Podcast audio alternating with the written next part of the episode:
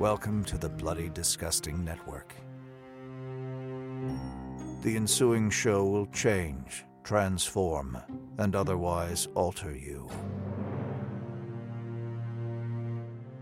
Good luck.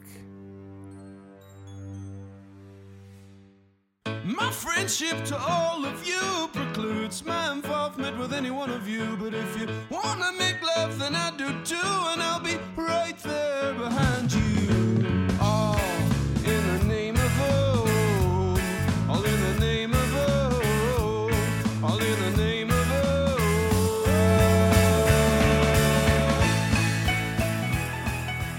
Greetings, constant listeners. Rock and Randall here, and we're back with our second part of our episode about On Writing, Stephen King's 2000 treatise on the craft, and also a little bit of an autobiography, which we discussed in last week's episode. Which, uh, if you haven't listened to, it'd be a little weird because this is part two. And part one informs a lot of what we'll be discussing here. That's typically how sequels work. So, uh, why don't we go around and introduce ourselves before we dive into the toolkit? Mike, say hello, and how the hell are you? Hey, you know, I'm I'm doing pretty good, Randall. Um, this is Michael, a memoir of the craft Roffman, uh, and yeah, you know, it's it, it's a great Wednesday. Uh, I'm hoping that we have a real awesome heavy storm because I love when it rains. Just like Shirley Manson of Garbage, I'm only happy when it rains, actually. So how about that? But um, Uh, I'm only so yeah, happy when no, it's I'm complicated. Ooh. Who's that saying uh getting cheeky over there? Is that Oh, I, I don't know if Mike was done being cheeky. I didn't want to cut him off. Ah, Oh, no, I, I love that with him. song. That's like great song. Great Um, song. Hi, this is Mel. Just noticed that in her notes on the toolbox section, she has spelled grammar G R A M M E R.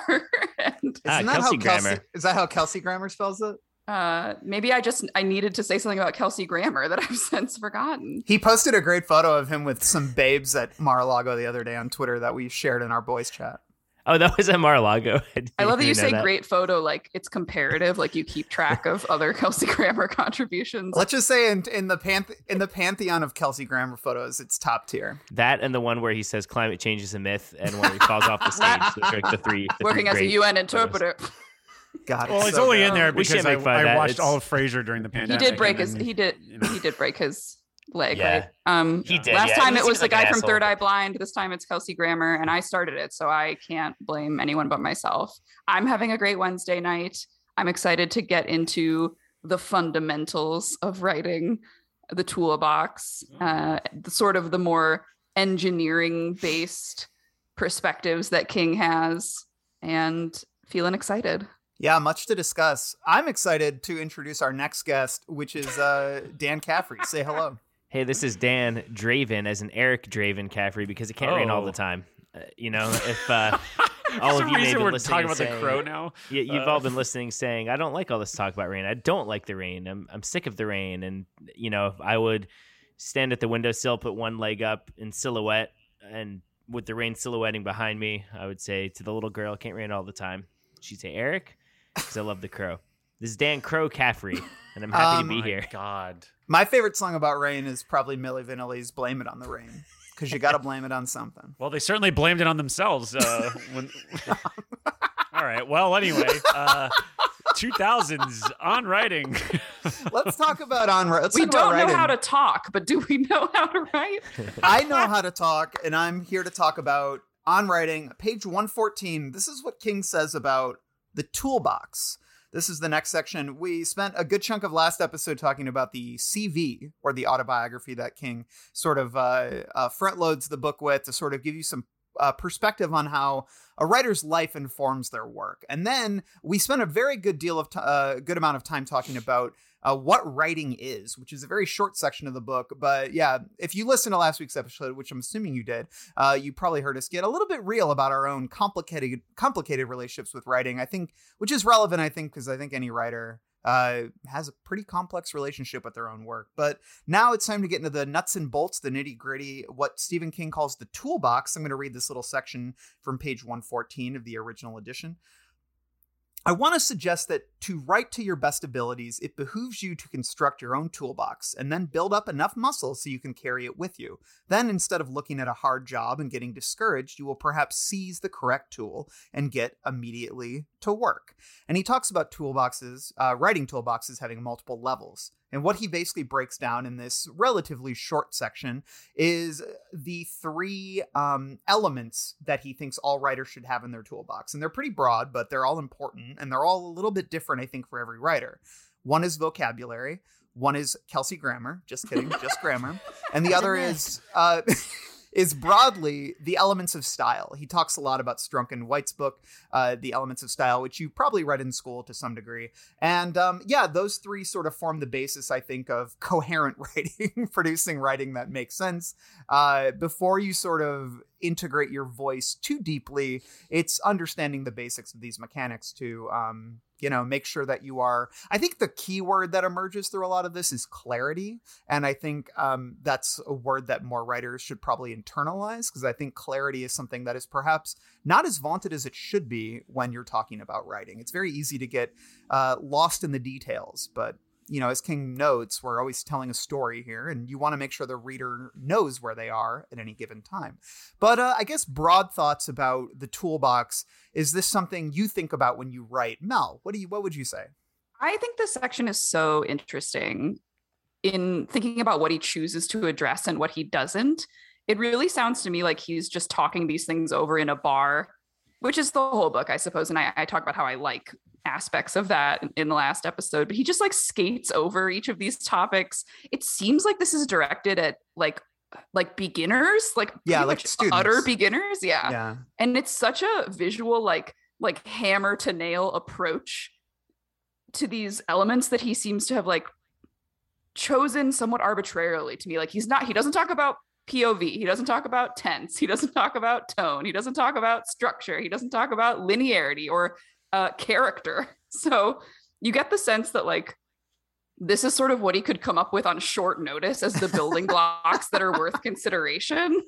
And it's important, but it's it's just so surface level that I feel throughout this whole section I can I he is on the verge of saying like I don't know when it works it just works but these are what books are made of if if you can't manage even this much I don't know what to tell you like he, he doesn't yeah. know how to really like address the unknowable stuff so he's like I guess these are the components, and it's interesting. Like it's not boring reading. You kind of get a sense that he's opinionated about. He is opinionated. He like hates the passive voice, and like that. It's always fun to read about people's little quirks and and what they like and dislike. But there's just nothing that's super applicable from from here to me anymore, right? Like it's just so it's just so casual and vague. Do you guys do you guys like remember or do you currently like find this like super useful or like what do you take from it? Um yeah no i completely agree mel and i don't dislike this section because i do think there's value especially for beginning writers and i don't want it to make it sound like we're all i, I don't know faulkner or something but yeah, I do think at a certain point, uh, when you're a writer, once you've done it for long enough, you're not really thinking about about these kind of um, fundamentals and these like raw, tangible uh, uh, fundamentals in the way he is. I, I I do think I have a toolbox as a writer, so I'm sure all of you do too. But it is much more rooted in things like tone, rhythm, um, character. Like when I sit and and when I sit down and I do a certain thing sometimes to my detriment, I can tell, oh, cool, that's one of my little tricks I'm doing. And sometimes it's good and sometimes it's bad and a crutch and it's keep me from doing something a little bit deeper or keep me from breaking my own habits. Um, yeah, I, I, honestly, if I'm being quite frank, it's the section of the book I remember the least, if uh, which I know sounds weird because it's the nuts and bolts of writing, but I think I get a lot more use from the on living sections and just hearing about even his childhood, the stuff we talked about uh, last week. Um, but yeah, I don't I don't want to write it off because I do think it would be useful maybe for someone who's just starting out. Yeah, well, there are. I mean, oh, go ahead, Mike.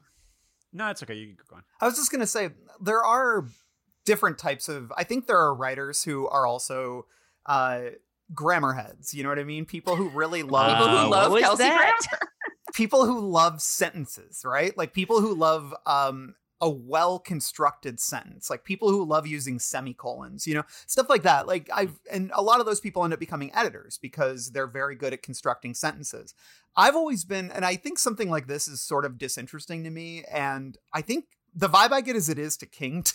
like I he talks a lot about how hard it was to write this book and how he'd much rather be writing fiction. And I think this is the section that probably made him struggle the most because I don't think he really thinks too much about this stuff. And that's why he's sort of skating over a lot of it and just picking and choosing the things that perhaps regularly surface for him. Um because I think like King, I very much learned uh, to write from reading, not really from uh, assignments in school. You know what I mean? So I always got good grades in English, but I was never somebody who was particular and like I still don't really consider myself someone who is uh, you know, um, razor sharp when it comes to every grammatical sort of move or where commas go and all that other shit. I very much apply with the King method, which he always says is put the comma wherever you want there to be like a tiny little pause in a sentence. He's like, don't overthink where you're putting commas. But the thing is, you can meet a lot of writers who are very precise about where they put commas um, in a grammatical sense. And obviously, both writers are equal of merit and everything. But I think the vibe I get is something that I relate to because I. I I started writing by imitating other writers, and um, I sort of learned how to write by reading so much that I just kind of copied that. And so it reminds me of like uh, the, band the Alkaline Trio. Uh, Matt Skiba used to talk about in the old days. Like he never really learned how to play guitar in a proper way. He just kind of learned how to do chords. But if people asked him like, "Hey, play an F sharp," he's like, "I don't know what that what that is." But he uh, knows the sound and can recreate it, but he doesn't know it's called F sharp. You know what I mean? And so uh, that's sort of how I feel. I think about this kind of stuff sometimes. Like I would never want to teach a class about these sorts of nuts and bolts. You know what I mean? It strikes me just even talking about it now that it's more a list of his dislikes. It's like just don't do these things. Don't do and adverbs, like that's a good don't start. do passive voice. Yeah. It's it's much less about what you should be doing and much more about like what annoys him. Yeah, which I think makes sense. I mean, he talks at the end about how this is, you know, writing is just a learned skill. And I think about an exercise in I think high school or middle school probably. Um, either way it's irrelevant. But the the point is is that there was a there was one day i remember one of my english teachers was like all right well i want you to write out your day to day like what is your remedial day like? And um, you know so we all did the exercise. And then in reading it aloud we realized we were forgetting a lot of the things that were part of our day to day and it's because it's something that we're used to. It's something that's built into us. It's something that we don't really think about we just do. And i think a lot of that is what writing is and i think that's what he's trying to get in this section. I think if anything, him going back and and and mentioning the you know the adverbs and a couple other things are probably those. I, I mean, it's better to know what not to do than what to do, and I think ultimately the the takeaway I get from the things to do is what he says about the the line from um, Strunk and White, uh, which by the way, Elements of Style was mandatory across my master's and uh, my undergrad. Like it was just like the essential book I had forever, and I I had it actually as my recommended recommended book for all my writers. I think when we worked even at- I- M- Mel and Randall. Correct me if I'm wrong. I think at Groupon, at least when I got hired, they gave you a copy of it. Even that was like Yeah. way after I had I had, I had read it. Yeah, That it, it holds is up. the most pretentious bullshit I've ever heard. Oh, I love it, man. Guy wrote Charlotte's Web. It- it Not, I love the book is me, good. but- The Groupon giving it to us is like, oh, Yeah, oh yeah, yeah. like you're we're really gonna consider what we do here on par with. yeah. Stephen Hey, King it's paying the bills. But uh, Yeah, on page 133 of mine, it's it, it's uh, King writes, "Must you write complete sentences each time, every time?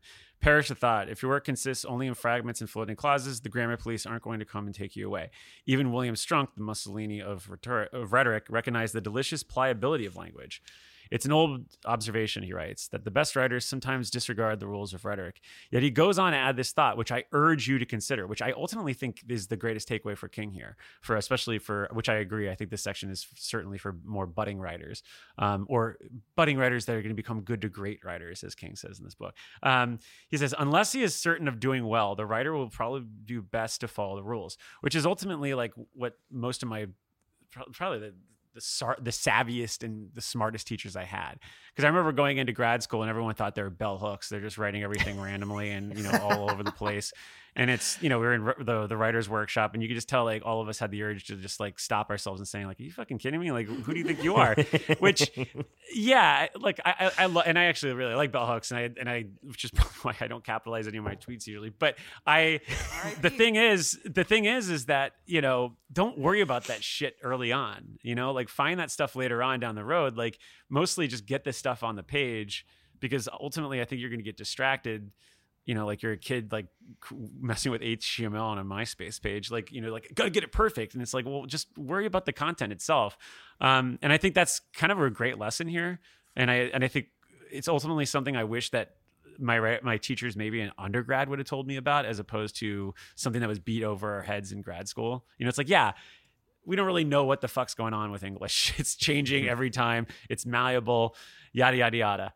Having said that, lean on the rules because more often than not you're going to be better following the tracks a little bit and and ultimately you can kind of you know go off and meander a little bit once you know where you're at you know Yeah. otherwise you'll end up like trisha and a girl who loved tom gordon so Do you guys want to hear my favorite Swifty? Swifty. Are you Wait. talking about Taylor Swift? Yeah, are you Taylor Swift No. fans or? Oh no, No, you, you know the Swifties that he references in the book Oh. that are a, it's a type of sentence construction. That's Oh, I didn't read the book. Sorry. Okay. Wait, he's uh, oh, well, he you won't get this, Swifty. Randall.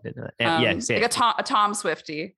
I think this is probably in like the first page of Google results if you Google Tom Swifties, but it's uh I really love sled dogs, she growled huskily.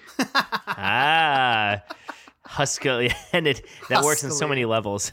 yeah. yeah yeah the whole um the adverbs thing is is very funny and because he clearly really hates it but he also owns up to doing it himself which is very smart because i i remember on twitter he said something about how oh he's never mm-hmm. used this particular turn of phrase before i can't remember what it was he's like i've never used that and writers never should and then people just flooded his replies with like 10 times love he it. used it in his books because of course he doesn't remember Reply, Like, guys. well, he's Oh. written so much. Of course, he's broken the rules a bunch of times, and here he owns it when it comes to adverbs. But but it is fun, and I actually I will say, out of all the toolbox stuff, this was something that, and this was drilled into my head in middle school, probably the because I used to always say things like he gushed or he you know exclaimed and i would always say shit like that i know he would always and now yeah and so I, I would always do stuff like that when i was in middle school and i was right and my teacher was like you don't need to do that like it's simpler just to say you know he said and i remember thinking that I did that, but I remember thinking, I'm like, but isn't that boring? And then when I read this book,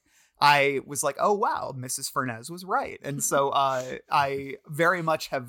That's like the one I think out of all these toolbox things that's really been drilled into my head. And um, I love this little quote he has on page 128 where this is sort of related to adverbs, but it also speaks, I think, to what you're saying, Mike, which is, um, you know, follow the rules, uh, lean towards the rules, but you know, don't be afraid to break them. And Yeah. uh, and I just love this little quote, which is good writing is often about letting go of fear and affectation. Affectation itself, beginning with the need to define some sorts of writing as quote unquote good and other sorts as quote unquote bad, is fearful behavior. Good writing is also about making good choices when it comes to picking the tools you plan to work with.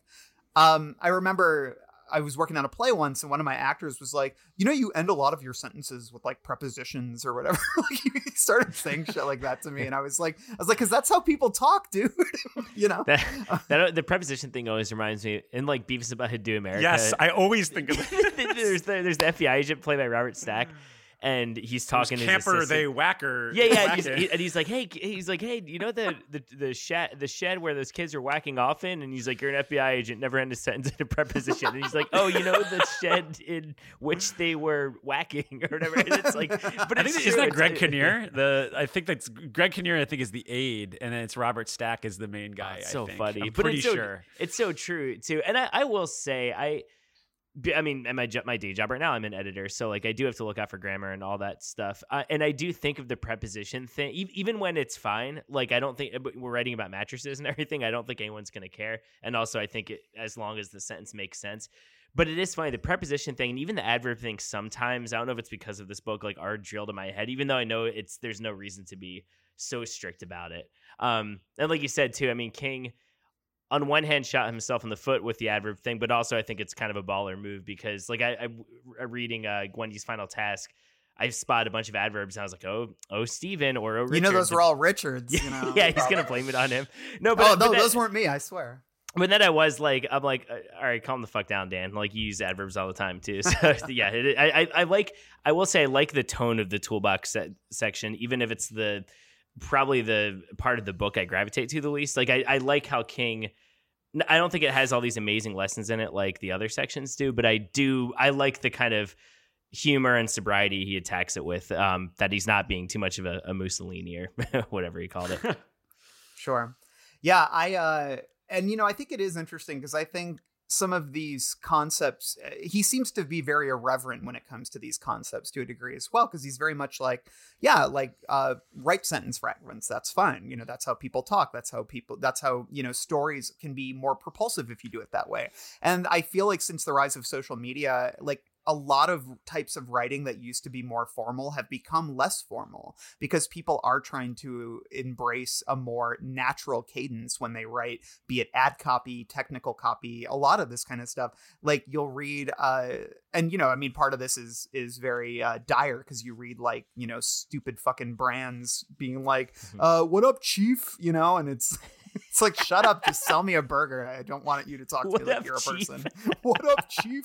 Um so uh, but yeah but i do think it's interesting that i feel like these sort of formal writing concepts are have even fallen out of favor to some degree in more professional types of writing as i think a lot of brands are trying to chase a more natural and uh, approachable voice. I mean obviously there's always going to be a place for it but um but just an observation i had. Any other thoughts on uh the toolbox here before we go into the i think the section king was much more excited about which was uh on writing I just But want to give a go shout out to his uncle Oren. Uh, he just talks about him a lot, and he talks about Uncle Oren having a little literal toolbox. And uh, no one else remembers Uncle Oren. I don't know. He he brings him up. Oh, I a few remember. That was a great. That was a good story about bringing the whole toolbox instead of just Yeah. the He's a- one. he- He feels like a king whatever. character, one of those salty Yeah. main locals who have. But the funny thing love. is, though, he sets up that whole story and he has this whole little toolbox image that he creates, but he really doesn't commit to it. No, he doesn't. no. he- this whole concept of like, oh, you have different levels of your toolbox, vocabulary, and all this stuff. But then he's just kind of like, yeah, but you can throw most of that out. He's also like, Stephen, what do you mean by vocabulary? And he's like, I don't know, the words that you Words. use." I'm like after Eula Buell, I'm surprised it didn't end with you know. And anyway, Uncle Oren took the pipe wrench and beat me senseless with it. It was we had a good we had a good laugh about it uh, later on over several beers when I shouldn't have been drinking. Like, I was just I was waiting for him just to become more unsavory like every other adult that King talks about in this book. But he, he's a good guy, Uncle Oren. Who do you Love think's it. better though? Do you think it's do you think Uncle Oren or Uncle Otto? Um, you know, because Uncle Otto's truck. Uncle Otto just kind of litters outside of town, whereas Oren kind of seems like he cleans things up with the toolbox. So Yeah, and it gives King a Um, good metaphor to semi use. So yeah, um, too bad. Uncle Uncle Oren greater than sign Uncle Otto. okay. Any other thoughts here on the toolbox, or should we close it up and uh, roll up our sleeves and start writing? Uh, Er, what, what was that? I was doing like home, home Allen. improvement. yeah, Okay. home improvement toolbox. Okay, all Tim the right, Toolman yeah. Taylor. It's Like Toolbox. that was what I thought you were doing, but then I, I so that's why I did Isn't it. there a character in The Crow whose name is Toolbox? Oh, actually, There's uh, Tintin. Are you thinking of Tin- there's Tintin, Yeah. Skank, Top Okay. Dollar, Oh wow. Home improvement- Okay. home So improvement right now. I T-Bird, and uh, Fun have Fun Boy. opened the the crow I- box with I've Dan, got I've got those a lot of the crow. I got my crow bar, and I'm gonna open up crack open J.O. Barr's graphic novel and talk about Oh, the crow. it's a good good graphic novel, and it's and it's really happy, and you Oh, always it's feel really good after reading it. Oh god, it's Um, great, but it's so it's like you just feel literal misery oozing off the page. I mean, you I, But you also get the elements of style, which really pop on the page. Ooh, So, on that note, I'm going to read the opening of the on writing section of this, page 141. I think this is almost, uh, to some degree, I think it's him again grappling with the idea of can you teach somebody to Mhm. write good? There are no bad dogs, according to the title of a popular training manual, but don't tell that to the parent of a child mauled by a pit bull or a Rottweiler. Hey, you own a pit bull, Dan. yeah, I don't like this pit bull hate. They get enough hate, uh, and I, I will not have it, and neither will Hank. Uh, well, King says he or she is apt to bust your beak for you. Well, I, I'd like to see what Hank does to him after he busts your beak. Probably just fucking Um, hump him It's something. hard to tell when you stop reading. yeah, yeah. Everyone's like, okay, wow. now I'm not going to stop reading again. I'm going to. I'm sorry, I keep interrupting too. I'm sorry, good. No, Dan King was talking about Dan's dog in the actual yes. text, though. Uh, and no matter how much I want to encourage the man or woman trying for the first time to write seriously, I can't lie and say there are no bad writers. Sorry, but there are lots of bad writers. Some are on staff at your local newspaper, usually reviewing little theater productions. Ah, so, there it that's is. so condescending. The th- that's what I'm talking about. The theater. He always comes back to that, and he. I feel like he also conflates crappy community theater with crappy art house theater, and then just applies it to all theater in general. It really bugs me every single time. There is Okay, a lot yeah. of shitty community. I know I said I wasn't going to stop, Yeah. but No, no, no. I'm glad you did because we talked about that last time. So yeah. That's funny. Okay. Usually reviewing little theater productions or pontificating about the local sports teams. Some have scribbled their way to homes in the Caribbean, leaving a trail of pulsing adverbs, wooden characters, and vile passive co- voice constructions behind them. Others hold forth at open mic poetry slams, wearing black turtlenecks and wrinkled khaki pants. They spout doggerel about quote unquote my angry lesbian breasts and quote the tilted alley where I cried my mother's name. I kind of like the last one. Me too. Oh, I Yeah. also I forgot to mention in the toolkit. This relates though. He he gets really mad about. He says writers should never use the phrase "that's cool" or something. Like, do you guys remember when he says that? Yeah. Did really- he say he was like gonna throttle and he wants to throttle yeah, he's anyone gonna who says that? throttle anyone who uses the phrase "that's so cool." I say in that's writing. cool all the time. I We know. Now he's, now he's, he's got like now he's got like in the institute he's got the kids being like, "That's lit, bro." Um, Hey Rihanna, did you get that new album? Um, you, we what we should try, probably try to do is like every time we tweet something, um, you know, about politics, we just reply back to him like, "That's so cool," or That's you know, cool. "That's Say, cool." thank, thank you, Stephen. Very cool. oh man. Oh, okay. gosh. So uh so yeah, I think it's I think it's a good um it's it's I think that section is interesting because it speaks to I think how how personal King takes a lot of writing and how there are types of writing that it doesn't matter matter whether it's good or bad. This is where I think that there are just types of writing that King is biased against, mm. which has to do I think with art that comes across as pretentious, which is why he's bringing up poetry slams and stuff like that because I feel like when he was young and in college, that was what the arty farty kids who didn't care about story were doing.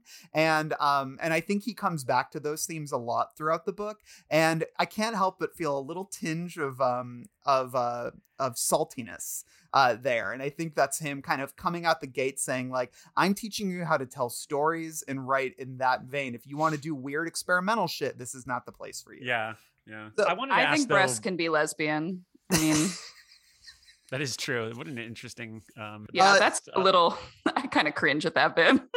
yeah. but then he goes on to say this and he's he sort of has a he lays out sort of a thesis here and i i think i might have read this earlier but i'm gonna in the last episode but i'm gonna reread it now because i think it's, it's short and it's important I am approaching the heart of this book with two theses, both simple. The first is that good writing consists of mastering the fundamentals, vocabulary, grammar, the elements of style, and then filling the third level of your toolbox with the right instruments. The second is that while it is impossible to make a competent writer out of a bad writer, and while it is equally impossible to make a great writer out of a good one, it is possible with lots of hard work, dedication, and timely help to make a good writer out of a merely competent one.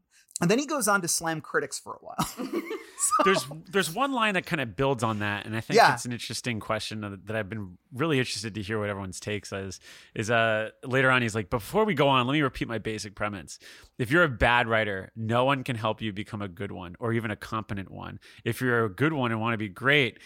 And this is where he kind of references one of Caffrey's favorite shows. He says, "For good about it," like you know he's Tony Soprano or something. But um, King You know, Soprano, Stevie Soprano. do, but do we agree with that sentiment? Because I I'm interested to hear everyone's takes on that. First of all, do we think like- he considers himself a great writer?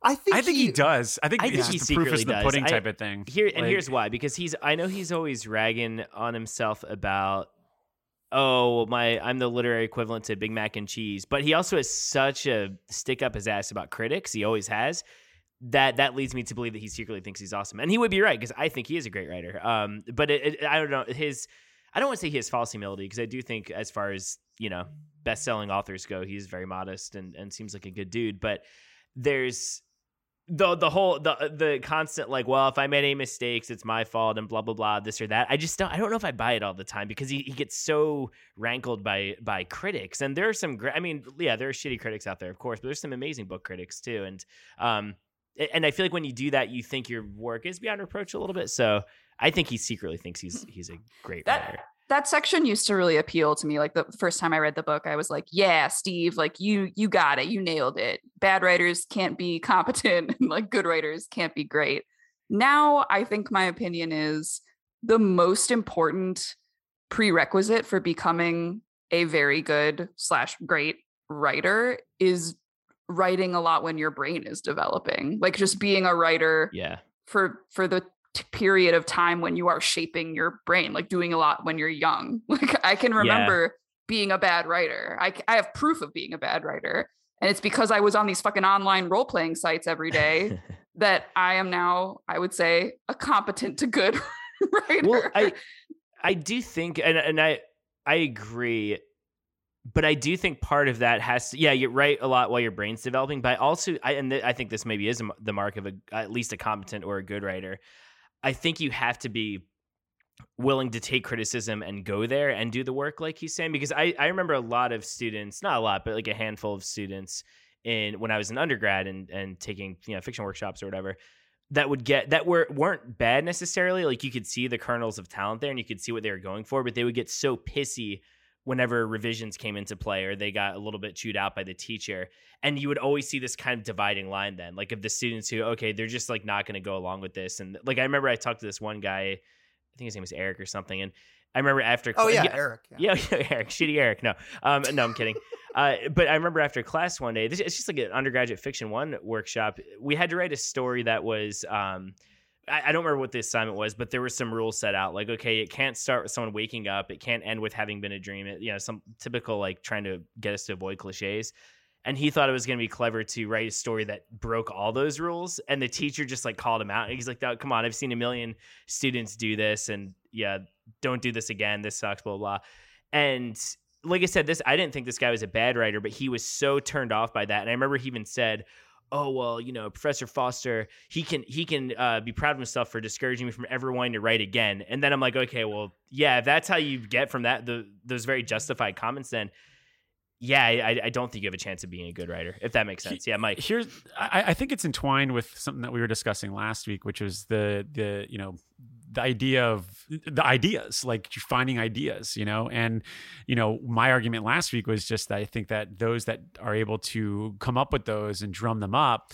I think that's the big magic of being a writer. And just having worked with with writers over the last decade, the one thing I will say is that observation and eye, I think, is so key. Mm-hmm. And and Mel, you mentioned point of view, and I think that that's intrinsic to like writing. I think it's so. I, I just think that if with if you don't focus or prioritize point of view sometimes, and just also just what those observations you're making, I think those are are really key tenets of writing that are that are really hard to develop. Yeah. Um, and that's what I've I've learned with working with writers before, where I've I've had writers that'll bring in me you know, bring in me, bring me uh, clean copy, and yet they'll say nothing. I'll be like, well, there's nothing here. Like, why didn't you? What, what what happened? You know, what happened in the middle of the show, or what happened before? Where where are the quotes here? Like, what are the observations that you're bringing to the table? And uh, and I've had conversations where I've tried to explain that to them, and you know, getting on the phone or going through email, and it's just deer in the headlights. Like they just don't get it. And for me, like if you don't have it, it's if you don't have that engine you know to be able to do that like it's i don't know that, that that's a really hard thing to train whereas if you do have that and maybe your copy isn't great i think that you have a better chance of being a greater writer Mm-hmm. because i think a lot of those things that you do need to learn like the style and yeah, like you can't the, the teach voice you can do perspective. it You know what I mean? exactly Yeah, Like, Well, and I, yeah. I, I don't think you can. Keep, maybe, maybe you can. I don't know. The thing I was gonna say is I don't think you can teach flexibility either. Like if someone's Mm-hmm. if someone's digging in their heels, either about not taking critiques or just being like, no, I like I used I I feel like when uh, we were all doing um, pop culture writing. A lot of a, th- a lot of what I would hear from publications, um, and I wasn't doing this, thank God. But they would be like, "Look, just pitching an interview with a band is not enough. Like, I, I need to know wh- okay, what's what's the angle? Okay, oh, well, I'll talk about their new album. Okay, great, but like, what? How is it tied to the context of their career? What does it have to say? How is your your article going to be different from everyone else's? And it's funny because Stephen King a lot in this section bristles at theme a little bit, and I would argue that he does have a lot to say with his books and he says that he as he's after the fact he can look back and say oh yeah salem's lot is about small town rot as seen through through the lens of vampirism whatever right um but it's funny that he, I, I think he does bristle at themes sometimes but i'm like I, I think you I think you at least have a grasp, uh, whether you know it or not, on what you're trying to say from the beginning. I mean, you kind of have to if you're as prolific as as he is. I guess I, took just feel like as- oh, sorry. Go it. there are exceptions to both of your points here. Like, I think there are undergrads that I have known that have been like, I'm not taking any of this feedback, and they can like go off and, but like, they might, because of their like stubbornness and their commitment to their craft and their like wanting to be different, like, if they kept at it for years and years, like, yeah, they might produce something that like nobody's ever Well, seen. that's before. that's Paul Thomas Anderson. He dropped out of school. Sure. And then Yeah. I think perspective um, can be built with age, like it just just gaining a sort of worldliness for sure. Um, it can be it can be something that you can try to train yourself to do. I guess I feel that it would be the most difficult to like take someone who was in middle age, had perspective, was flexible, but just had like kind of none of the writing instincts that are maybe even a little more technical. I feel like they're worse. Like I don't think they could really learn. Like oh, I agree with that. I think I think I like what you said, Mel, about you have to write a lot when your brain is still developing. I think once your brain sort of, you know, settles into that hard, stony lump that, you know, comes with age. where, yeah, that we all have, where it's like, can't teach the old dog new tricks. I think you're I think that's when the bad writer is forever the bad writer. Um, but I think, yeah, I mean, it's it's hilarious to read shit I wrote when I was young, and I obviously got better. But I think the hard thing is is King is talking about teaching people, and I think um, I think teaching can only go so far. I think the only way to become a better writer is to keep writing and to keep reading. Like he he hammers that home so much is you have to read a lot to become Yeah. a good writer, and that to me is the number one fucking I, I truth I'm, that comes out of this. I'm gonna sound like such a a, like highfalutin asshole right now, but on, on every syllabus I have for my students, for, and this is for playwriting, I, I I start with that quote. I said, "Was it writers read a lot or and write a lot or whatever it is?" But it's, it's like, true. whatever, the- whatever. it is. Whatever the If fuck I that read it, quote was that is. the, ex- It's the exact quote? Whatever my goddamn, Whatever it is. Uh, yeah, I have I, I write that and then I write or some shit, uh, Stephen King, and they spell Forget his name. about it. they spell his name with a V instead of a PH. No, but but but it is true. I mean, I do think it's such simple advice, but I do think I do think it's the truest advice because if, and if you do have the passion for it and the willingness to do some of the things we're talking about, I think you will read and write a lot. Here's a question for you guys because I consider all of you great writers. I, I know you were saying, okay, yeah, I'll, I'll read stuff back from way back when. I'll cringe. That being said, do you ever find something from when you were younger and you're like, oh shit, that's pretty good for how young I was? So let, like, like, and maybe that leans the in a little bit to the All raw the talent. Yeah, man. Yeah, My old you don't wait. blogs. Wait, yes or no? For real? Yes. Yes, 100%. Yeah. My old fucking MySpace blogs were I always say were some of the best writing I ever did, and then they all got fucking deleted, and I was really mad about it. It's because the critics, man. the I critics know, did it. They took it off. The critics no, did real, it. Like They were trying to cr- they were trying to crush like you know crush my dreams and get rid of all my good when, and I, I They're out to Fun. get me. I'm I do fond of saying, sorry, go ahead, Dan. when I was gonna say because I do think if you have raw talent, yeah, hopefully you're cranking out better stuff as you get older and you know how to harness it and you have wisdom and all that. But if you have raw talent and you're in that kind of unadulterated stage where maybe you haven't gone through the meat grinder of an editorial cycle or a workshop or whatever else yet. I, I think it's only inevitable that there are going to be glimmers of, oh, whoa, what's this? Like where you're writing purely from your subconscious and not thinking about anything else, wh- which sometimes can be hard to replicate when you're older. Um, Mhm. yeah, because and I, I think that's also a mark of a, either a good or a great writer who can be who can be go to that next level is like, yeah, I don't think everything from when uh, from when we were younger is gonna suck. I think there are gonna be those moments where like, damn, that like I was 22 when I wrote that. That's pretty fucking good. I'm fond Yeah. of saying that being a writer means committing to a certain amount of really frightening mental instability because of how drastically you shift your judgment of your own work from day to day reading to reading. Like you just have absolutely no reliable barometer of quality until you have let things sit for a long time. And even then you're a Mhm. changed person. So like who the fuck knows if it's good or bad? Like Yeah, and you, you just don't share reality with the versions of yourself or anyone else and it's, it's just so destabilizing you're just constantly trying to balance and feeling like something is really bad then coming back and feeling like it's good and who can live like that why do we do this Yeah, I know what you mean, and I think what we're all sort of just trying to get at though is that their writing isn't just being good or bad, right? Like there are so many different elements to it that some people possess and others don't. Um, like,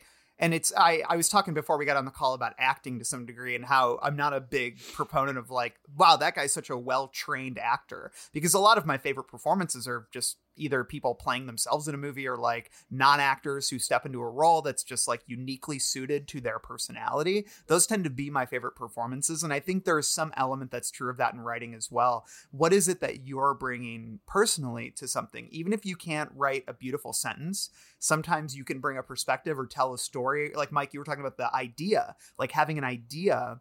Um, I think a lot of people have ideas for great stories who aren't great writers. You know what I mean? And then they're then they can perhaps work with someone who can write a beautiful sentence, and together they can form something really great. And I so I think for me it's um there are but you were getting at this too dan which is that there are certain things that can't be taught and there are certain things that can mel you sort of um, rebutted that a little bit but i think i mostly disagree with you that's my thought mel So uh, but any other I, am unclear about what you disagree on, but you are you are allowed to disagree. we'll talk more about it later. Okay, let's move on and talk about.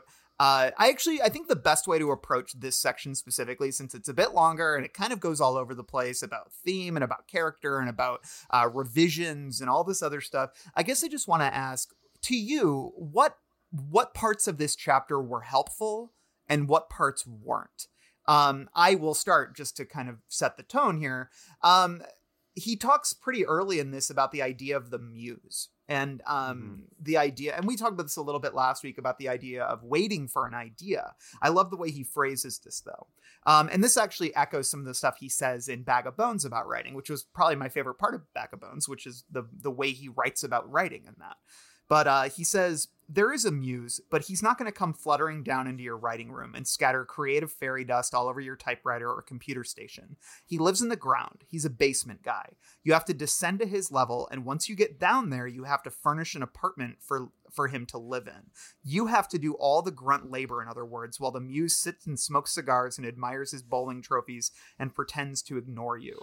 Do you think this is fair? I think it's fair. He may not be much to look at, that muse guy, and he may not be much of a conversationalist, but he's got the inspiration. It's right that you should do all the work and burn all the midnight oil because the guy with the cigar and the little wings has got a bag of magic.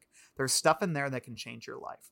So I guess I just love that notion of of uh the inspiration comes by immersing yourself in the work. You can't wait for the inspiration to create the you know bed of feathers or whatever that is uh, that creates uh, the story for you. You have to like start pushing through the swamp to get to the clearing. I think that's something that I found very true in writing, and um, and I remember that resonating with me when I was young, and I think it helped instill in me a certain work ethic that I think has benefited me as a writer.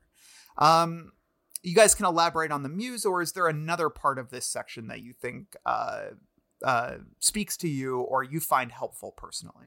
Mel? There's this Elizabeth Gilbert TED talk that a lot of people really love, and some of those people I respect. So if you're one of those people, don't think I don't respect you. But I hate the TED talk so much. And in it, she talks about how the idea of genius or even the word genius comes from a word that means like a spirit that that kind of like lives in a room of your house or does descend on you and like it's something that passes through you it's something independent from you it lives outside of you it visits you.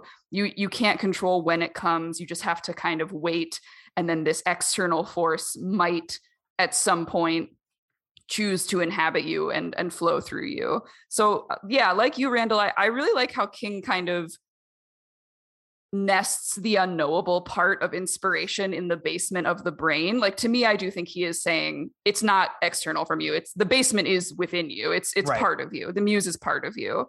Um i really really don't i get really grumpy about people that embrace the sort of mysticism of inspiration and muse and genius being something that is completely spiritually independent. One of the people that Elizabeth Gilbert references in this TED talk is like a poet who says that she hears a poem coming at her, like from over the nearest hill, and has to like race to the place where it's going to be so that she can catch it by the tail and maybe get some of it down. And look, again, if that's how you feel, do not let me delegitimize that. Just do your writing. uh, but I think that's fucking stupid. It I'm sounds like sorry. hor- I agree. It's too That's a monkey precious. pissing in It's- its own mouth. Uh, yeah, I agree. I get. I get un I get unnaturally mad about people who try to turn writing into some spiritual act. But I think that when I was younger, I did that too. Um, and then you actually learn what real hard deadline driven writing Yes. is, and it's not that.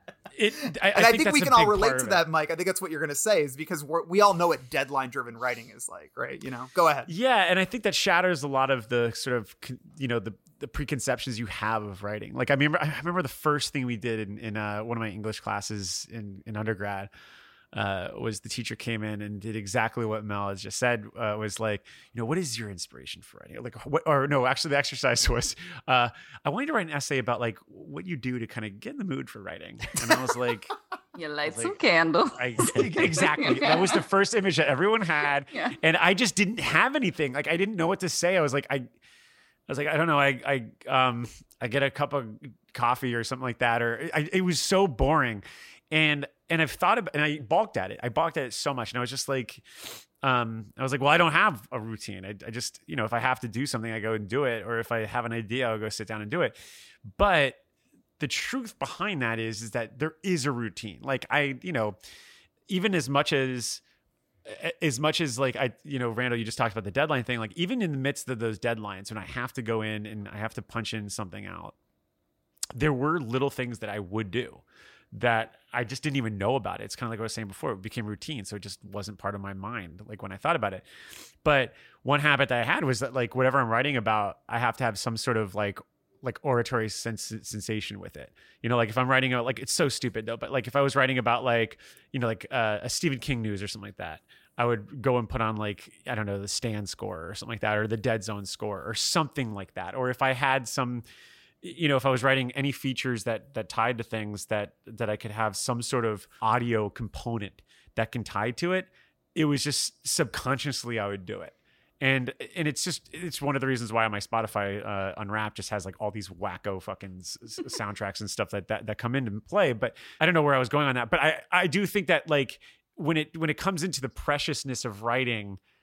I do still have that sort of callous bite towards it where I'm just like, no, just stop overthinking it. Just maybe just sit down and fucking do it. Like, yeah, but you're still and you're still admitting that environment can be important and you'll discover the ways in which you can cultivate an environment that is conducive to your creativity like those can be real and then also if you can't have them like do the work anyway exactly. and I think- 100%. And I think too that's what I mean that that's the I've said this last week the part I think my my absolute most favorite uh, part of the book that I think is the most effective is what you just said Mel because King's big on that too about when he talks about his desk later on and everything and just this idea of having a life outside of writing um it's funny because I, you know, I'm I'm very extroverted. And I like hanging out, and I've realized, like, no, I'm actually my routine. i like is, hanging out I do. I love. Hey, not everybody does, man. No, I know, I know. Oh, it's and, such and, a great i love you dan oh, thank you. I love you too. That's why you And- have that and- stoop outside your house, so you can always hang out with the, But no, the bunch for- of the neighborhood riffraff. it's it's funny because like I, I think there's this and, and I know a lot of writers are like this. Okay, I'm gonna go in a cab. I'm, I'm gonna do it Mike Noonan style and go in the cabin for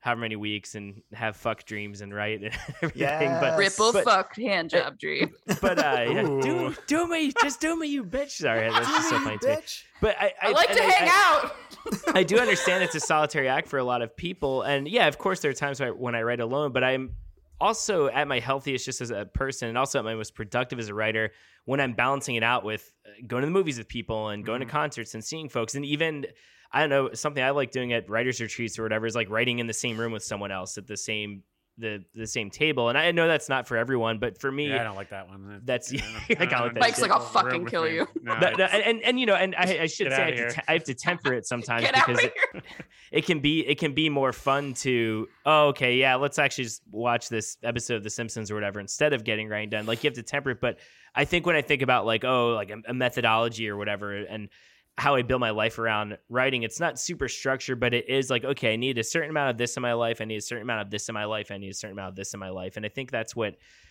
King gets at later on when talking about letting his kids into the room and and you know not obsessing over having this huge ass desk. I know that's like later on in the next section, but uh I like I do Yeah. like the advice to shut the door. That's advice that I need to Mm. take more often. yeah, same. Um, I don't do that enough, and it would help me. And I, he does get a little preachy about TV in that section when he's Oh, which is like so a funny. total because- technophobe. Well, yeah, he talks about. Well, well, I actually will talk. I don't want to interrupt, you, Okay. but we'll talk about his TV thoughts shortly. Um, I do want to talk about the part that I have the most beef with here. Yes. Uh, and we've already sort of touched on it, I'm sure. It's going to sound defensive and grumpy and sour grapesy. And I assure you that I know how it sounds. But I don't think that talent always means that you are compelled to do the thing that you are talented at. And I don't think every great writer loves writing so much that they can't help but do it. And I think that the book does something actually pretty pernicious here, implying that writing won't feel like work, that if it's your calling, you will be called to it and you will be not able to resist it. And I, I understand that it's how he personally feels, and I'm very happy for him. But this section really fucked with me as a younger writer because I thought that if I didn't want to write all the time, I didn't have ink in my blood, right? And Mm. instead, I'm his kid with the saxophone that's that's practicing but not living, you know? I love that story. Yeah. Yeah. Just to reiterate, uh, he talks about how Owen was really into the E Street Band, right? And he wanted to play the saxophone. He wanted to be like Clarence Clemons, which is hilarious. did yeah.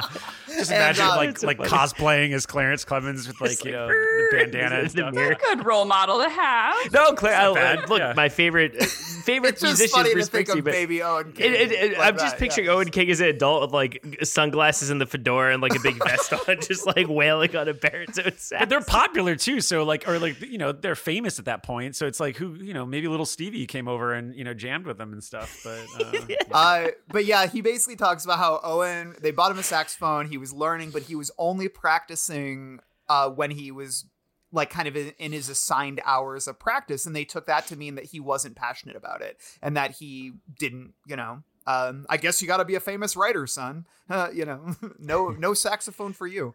But uh, so I, I, I like what you're saying, Mel, and I think that's very true. I think like the difference for me is that when I was young, I feel like I did have that. I would write all the fucking time and I was drawn to it. I would write during classes, like math class, I'd be in the back row writing my stupid little stories.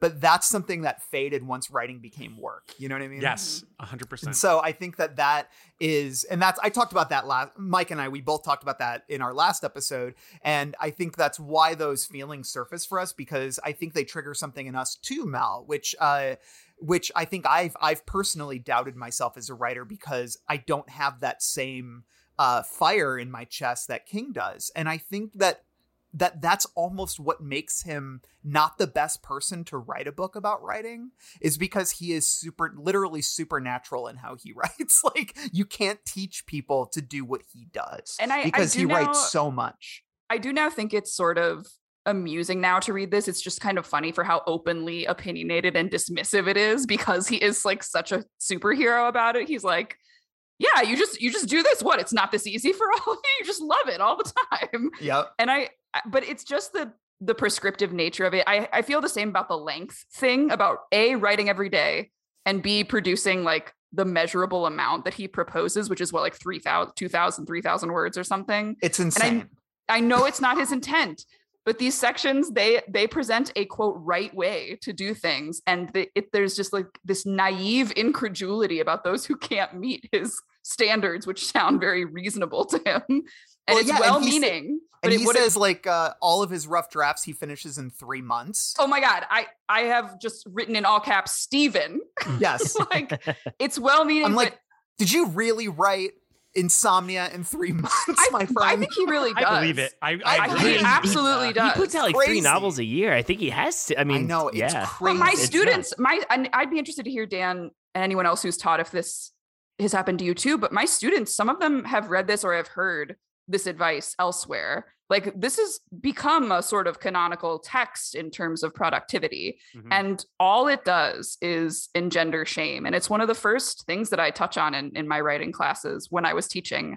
I would be like, how, how you should look at this prescriptive statement and just know like it's not intending to do this but kind of all it does is is produce shame in you like kind of ditch anything that you feel that way about like you Yeah. don't have to write every day yeah. Well, I, I think it also comes into the fact that like he's never really had writer's block. I mean, he's admitted that. Like, you know, he said like the only time, you know, there's very, it's very rare, and in between that he has, you know, what he considers writer's block. And I, I think I feel like if I could have sworn I've read somewhere he doesn't even believe in it, and I, and I, and I think that's also telling in the sense of just you know his application towards writing or like his his commitment or the the endurance of writing for him is that like you know I feel like so many other writers and you know the average writer out there does have writer's block, does get to those points where you can't produce the amount of word counts that he has. Whereas I think like King's advice then would just be like, oh, just keep going. You know, it'll it'll come to you, and you know, or maybe go out and go go for a walk, and it'll, and it'll come to you. And you know, there are instances i mean one of the reasons why i stopped writing short fiction or even long fiction is that you do get in those moments where you are just circling a fucking cul-de-sac and it's just like I, at a long enough timeline, you know, you either say A, I ditch the book, or B, you know, I don't want to do this anymore. And like to, I agree with you, Mel. Like I do think there that that that that stress of like, fuck, why am I not producing this? It comes into the. I think that does fuel a lot of self deprecation as a writer. Um, if you're not you know producing that that that that sort of allotment um because that is a that's a lot of words i mean especially if you're doing fiction i mean it's a lot of ideation alone and I don't know. It's it, it, does seem like a maybe you could have notched it down a couple hurdles, I think, or you know, uh, turn the volume down a little bit. Put on like, some training wheels for us. Yeah, I mean, the bit. myopic nature of this book is what I love about it, and so mm. examining it now again, I'm kind of like, this is great. This is a this is like I, I mean I just love he that he can't see yeah. outside himself. Like the book is very consistent in that regard. Yeah. And I think I think the counterpoint to make someone I think this made me feel better when I was in college was I studied James Joyce a lot and James Joyce would say, you know, he would write five words in a day and be happy with that because mm-hmm. they would mm-hmm. be five words in the right order and he thought yeah. they were amazing. I mean, yeah, it took him 10, 12 years to write a book, but they were the greatest books ever written uh, cool. by some uh, measures. So it's. Uh, and his so, comp was what? Yeah. Uh, Vonnegut? He talks about how Vonnegut would just sit there and just rewrite over and over again. I mean, yeah, I mean, yeah, until he, he would admits, get it perfect the first time. Yeah. And he's, he's realistic about the, the fact that, you know, the differences of writers out there are, are out there. You know, I mean, not everyone is going to you know run as fast as he does. well, and I think pages. too because I mean I look at what you said Mel about like he doesn't step outside himself, which I actually think is useful. I think there are these myths out there that oh teaching is objective or should be objective, criticism should be objective. I'm like no, fuck that. All that stuff yeah. is subjective. I mean I, I don't I don't think ob- objectivity exists maybe outside of math. I guess. Um, and I, I, think it's actually I think that's why I like this book so much too. Is that okay? Yeah, I'm, we are getting the Stephen King approach. Whether or not that's the exact approach that's going to work for us, that's uh, that's up to you, right? But also, I think what it does is inspire you to come up with your own approach and your own kind of amalgamation of the techniques he out- outlines. But like you said, when you're younger, though, that can be really imposing. You're to... literally googling how many words should I write yeah. a day to yeah. be a writer. Something I like to I say to my students because I do want to instill in them. Uh, at least while they're in this class to take writing seriously and i accept that okay yeah they're not all theater majors um, not all of them maybe even want to write. Some of them just probably took this for credit. But like while you're here, I want you to take this seriously, just like I think any teacher would with their subject. And also, I think there are ways to instill that in them that don't have to do with word count or pages cranked out a day or even writing every day. To be honest, like yeah, of course it's great if you can write every day. But I say this, I, I mean yeah, I don't know. Technically, we all write every day, I think, but it's also easy to go, oh, cool, I wrote for my day job. I wrote today, you know, not oh, I worked on my my novel or my my play or my short story. Um, so yeah, I think I think there are healthy work habits to instill in your students that don't have to do with like hitting this this benchmark all the time. Yeah, Mike, what, what were you gonna say? Yeah, I mean, I think in terms of a healthy lesson here, I think the the one biggest takeaway from me in reading this memoir um, is the his his concept of drafting and and just the the idea that you do need to walk away from it. And that's something that you know i got in so many tunnels while writing just like okay i gotta i gotta keep this going i gotta keep going i gotta keep going. And I, I think i've said it on this podcast before but i thought the biggest you know advice that i always give to writers is that you if you ever get stuck you know, like go to the bathroom or go, you know, go take a shower or go, you know, go get a couple, uh, uh, I don't know, a cup of juice. Or Mike's like, what's a Um, liquid? I don't yes, anything.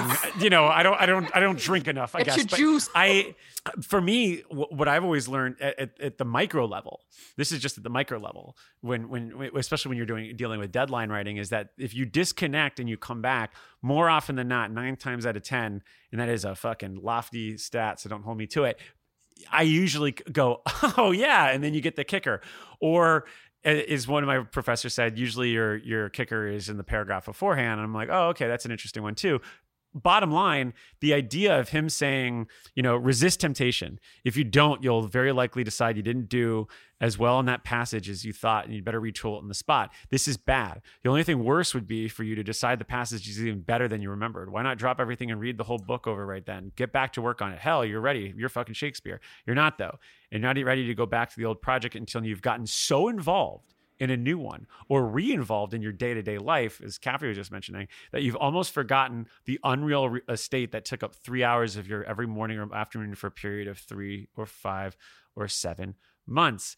And i and i love this concept and that this is something that i'm going to keep revisiting over and over again you know? Like i, I just think it's great um and I, don't- I don't know it's it's something that makes total sense when i relate it to that sort of that same sort of idea at the micro level which was i was saying which is the the you know the disconnect disconnecting when you're at a deadline or something like that so I, I Yeah, love, I love that. that. You have you have to forget the person that wrote that old Yes. draft. And one of my teachers has said that it's actually quite hard to remain the same person while writing a draft of anything. A short story, certainly a novel is like, yeah, forget about it. And- Is that the catchphrase of this episode? yeah, well, it's in the book like seven times. Um, he was loves watching The. Sopranos. He loves it. And I like I that was. idea that like you you truly are writing from a persona that won't exist in the future. And so in some sense you can't help but forget that person. You just have to give yourself enough time and it is so hard. I don't agree like I'm someone who does edit as she goes. Like I revise drafts as I'm working. Yeah, I do That- too. that I is what not to, personally works for me. Yeah. Same, yeah, yeah. I mean, I do feel like uh, a little worm on a big fucking hook sometimes. You know what I mean, uh, Caffrey? Because that's a Oh, that's a little uh, skank. Uh, for- how, how do you feel right now? Michael Wincott, and he says, "I feel like a little worm on a big fucking hook. A little worm on a big fucking hook." The Just Crow, Bringing it back to the crow. nineteen ninety Back to the crow. four. I have okay, I'm I sorry. have one more soapbox from this section. Bring it. Um, he okay, it's about plot. And I okay, think I was just gonna bring this up, so I'm glad you bring it up. yeah. So he he talks about stories as fossils. And again, I'm sort of not, I don't have a float in that parade. Is that an expression? Um, It is now. I don't have a float in that parade. I'm gonna use that instead of uh, dog in that fight or Dog in horse the in fight. that race. It's nicer than this. yeah, dog because I don't like fight. dog I fighting don't or horse float in that parade. Um, well, that's great. I mean, stories can be fossils, but they're lodged in the grooves of your brain, not in the earth outside it, right? We've we sort of already talked about that. He decries outlining, he decries plotting, but I think this is one of the biggest delusions the writing industry perpetuates today the scoffing at the outline patting yourself at the back on the back because you dig up a fossil and you let it unfold organically fine even if you do that if you're someone who just starts from nothing and just goes goes goes you did it, sure. But you know what? Then you outline. Everyone outlines at some stage of the process. Like, are you kidding me? I know multiple novelists who are like, oh, no, I don't outline. And then you go to their house and they've got post it notes just flooding a cork board, arranging characters and scenes because they can't keep them straight.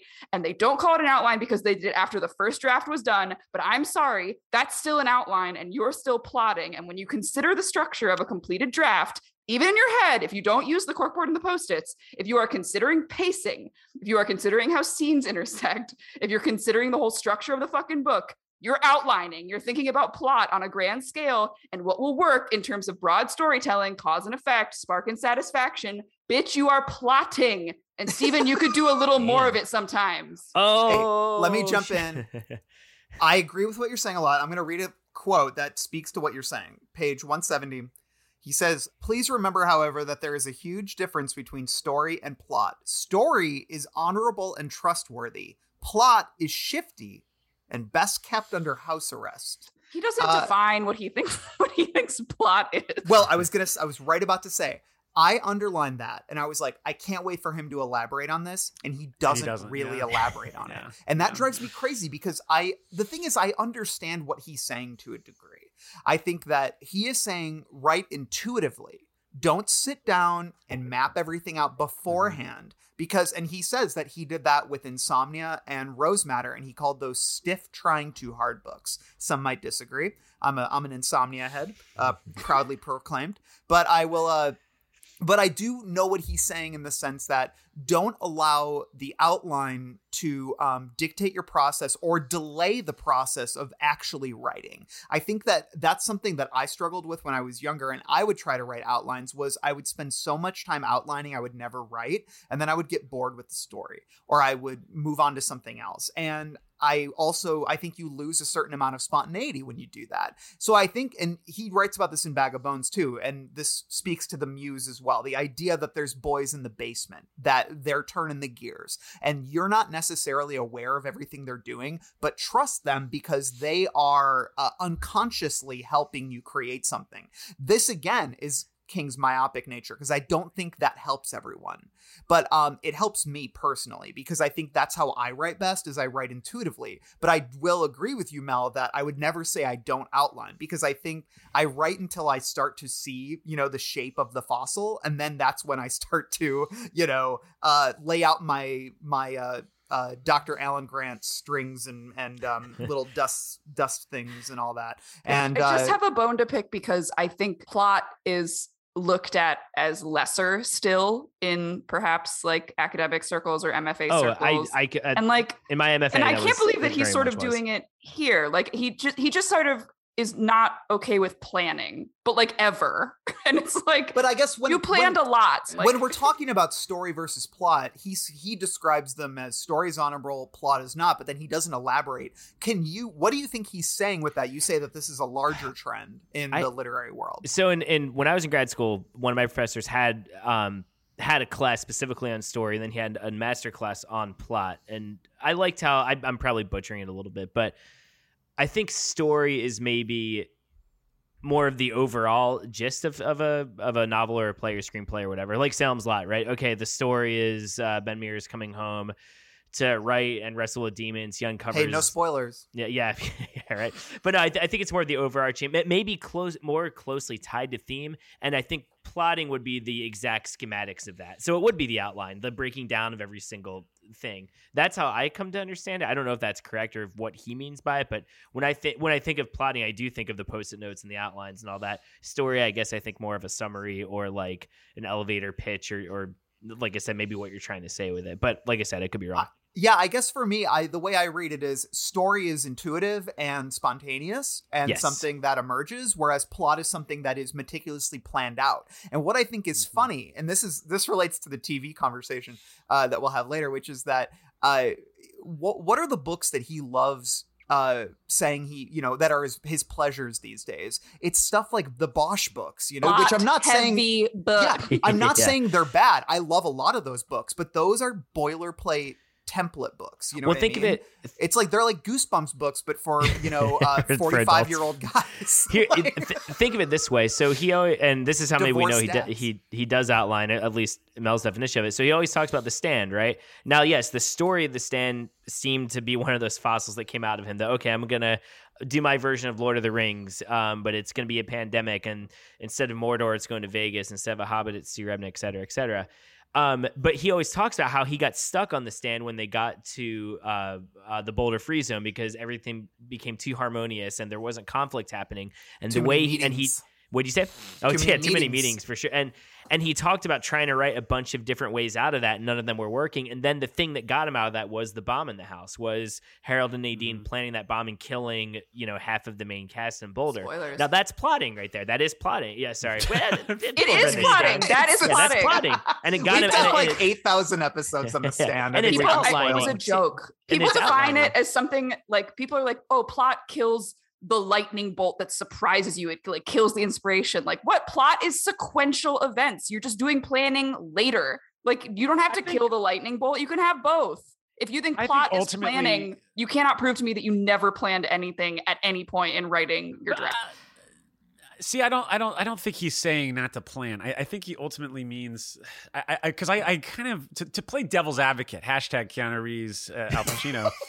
Jeffrey Jones, oh, if uh, you want to mention him. Um, a movie I want anyway. to go back to grad school to examine how it got made, it. why it's two and a half so hours long, and why my dad took me and my, uh, I think my seven-year-old brother at the time. wow. But uh, anyway, look, let's let's talk about uh, let's talk about this for a second because I um got offhand with the Devil's Advocate and, and Randall's literally cackling now. But I just love anyway. Mention Jeffrey Jones of all the cast members. I know, I know. It's problematic. I'm sorry, keep going. But, um, you know, um, so, God, where was I? Oh, basically, I think the argument that I would say for him is that I, I think outline could be limiting because ultimately, I think the point he's trying to argue, and I think we already know anyway, is that like the the journey in his own process, at least you know him speaking personally, is that like when you're sitting there with the blank page and you're going from next one to next one, if you know that you have to get to Y so that you can get to Z, I think his argument is that if you have it too detailed or too outlined enough, you might you might distract from the alternate letters there the, the, you know a different why or maybe yeah, you know a more exciting why. And totally. i think that speaking personally i know that's happened to me before. Like um this is so fucking pathetic, but Caffrey will respect me for this. In the the late '90s, um, or no, actually 2001, um, before uh, you know the big event of that year, I um, I was writing a book for. You mean the Space uh, Odyssey? The Space Odyssey, yes. um, I was writing uh, a Jurassic Park novel, um, or I was trying to, and I was trying to do something in that vein. And like how, written, like how, like how Elaine was writing a Murphy Brown on Seinfeld. Yes, something like that. It was a, it was an exercise for me at the time. Yeah, spec novel. And but no, this is supposed to be a novel because I was like, well, Crichton's not going to write a third one, so I'll write a third one. And so I had this whole idea for Jurassic Park three. This is before the, thir- the third one came out and I had everything down to a detail, down to like like where the characters are going to go, what things they're going to have, like all the different references to the movies and the books and stuff like that. It had a storybook basically. And I got so exhausted by following this fucking thing that I had that I was just like, uh, like I, I was just like, I would look ahead and be like, oh, I still have all this to do. That it, I became disenfranchised to it. Now, my stupid anecdote about me writing fan fiction about Jurassic Park should have absolutely no bearing on the actual generality of what he's trying to say here but anecdotally, that's the only thing I can bring to the table that that that relates to this. So I I'm apologize. Fine, I'm fine with that. No, yeah. Like, yes, some people but, don't outline at the outset. That's fine. I don't either. I don't outline at the outset. I'm just saying I don't like. Maybe it's totally a semantics argument, right? Like maybe Stephen King would like 100% agree with me. I just think that when you write organically, quote unquote, you just like do the whole novel and it's like there and you did it, you never outlined. You then have to read it and think a lot about plot and do a lot of plotting oh, and do a lot yeah. of outlining whether or not it's in your head because you have scenes Y and Z. Oh, but they're not coming together quite right. You got to do some plotting to like do the revisions and, and get it get it there. So it's just about the timing of it.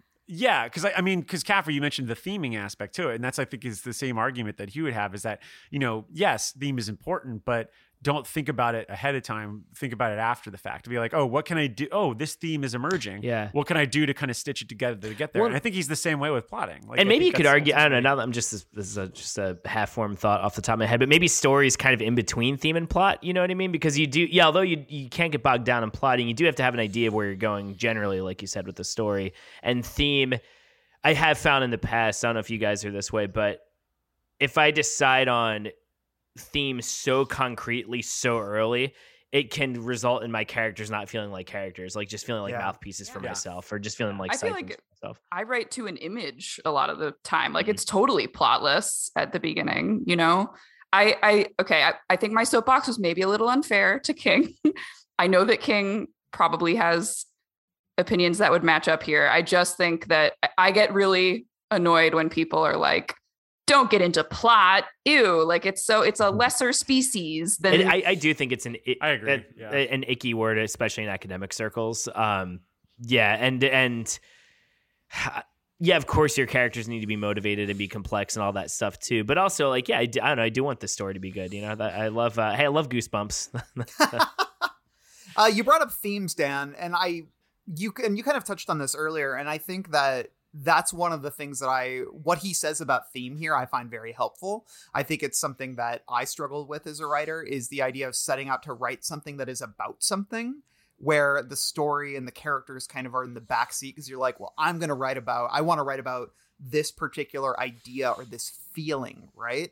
Mhm. And um, that to me has always been a recipe for disaster. And that's essentially what he says here is that theme finds you as you're writing a story about, you know, the people you want to write about, the story you want to tell. Don't worry about theme because theme will emerge organically.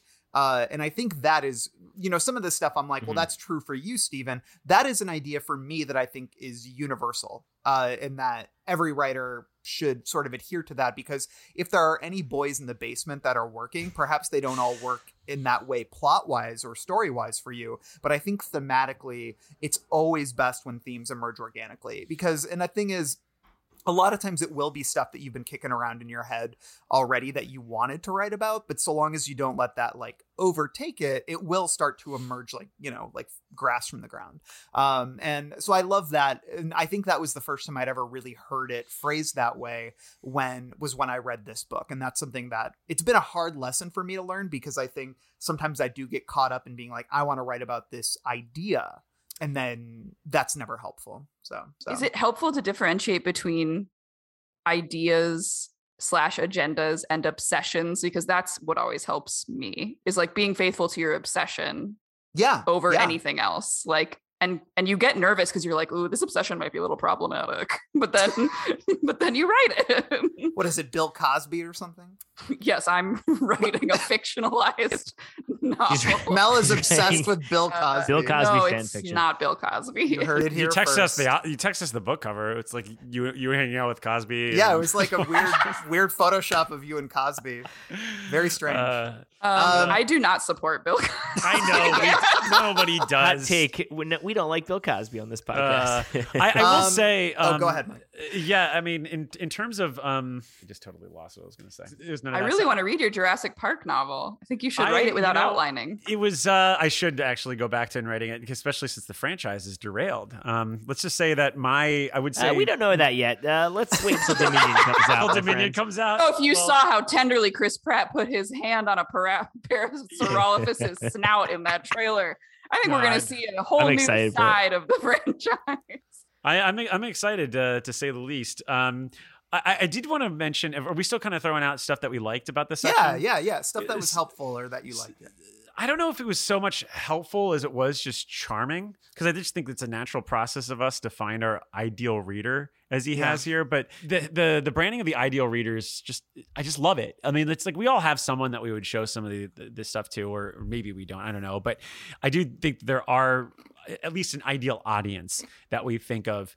And I, I don't know. I just reading about him and Tabby in this, like, I, I there was a love story here. Like, there's like a really cute like anecdote that I I want to read because I really liked it. He says uh, on page 262, I gave her the manuscript of my novel, my novella, Hearts in Atlantis, while we were in North Carolina, where we'd gone to see a Cleveland Rocker, uh, Rockers Charlotte Sting WNBA game. We drove north to Virginia the following day, and it was during the drive that Tabby read my story. There's some funny parts in it, at least I thought so, and I kept peeking over at her to see if she was chuckling or at least smiling. I didn't think she'd notice, but of course she did. On my eighth or ninth peek, I guess it could have been my 15th.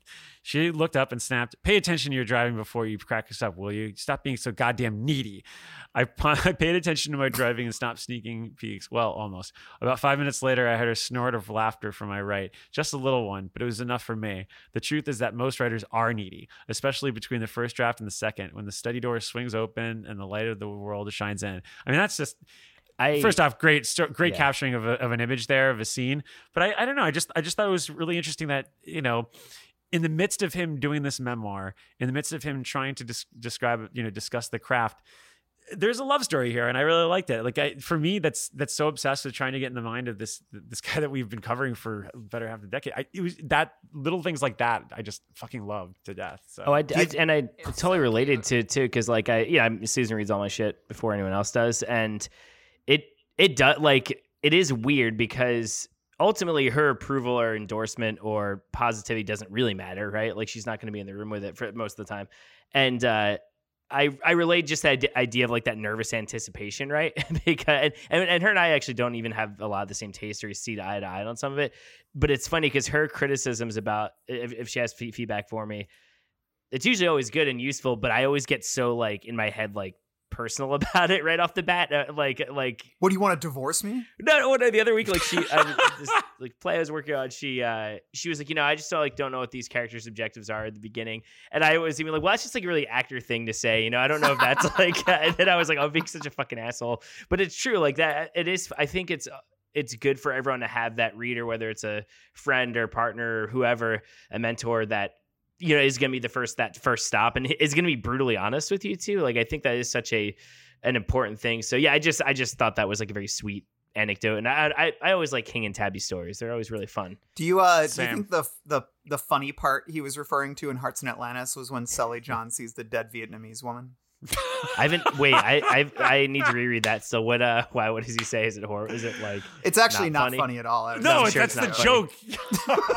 No, I don't. Wait, but, but is it is it King trying to be funny and it's not, or is it just really no, sad? it's, it's like, really sad. Yeah. and, It's and a it's a joke. depressing scene.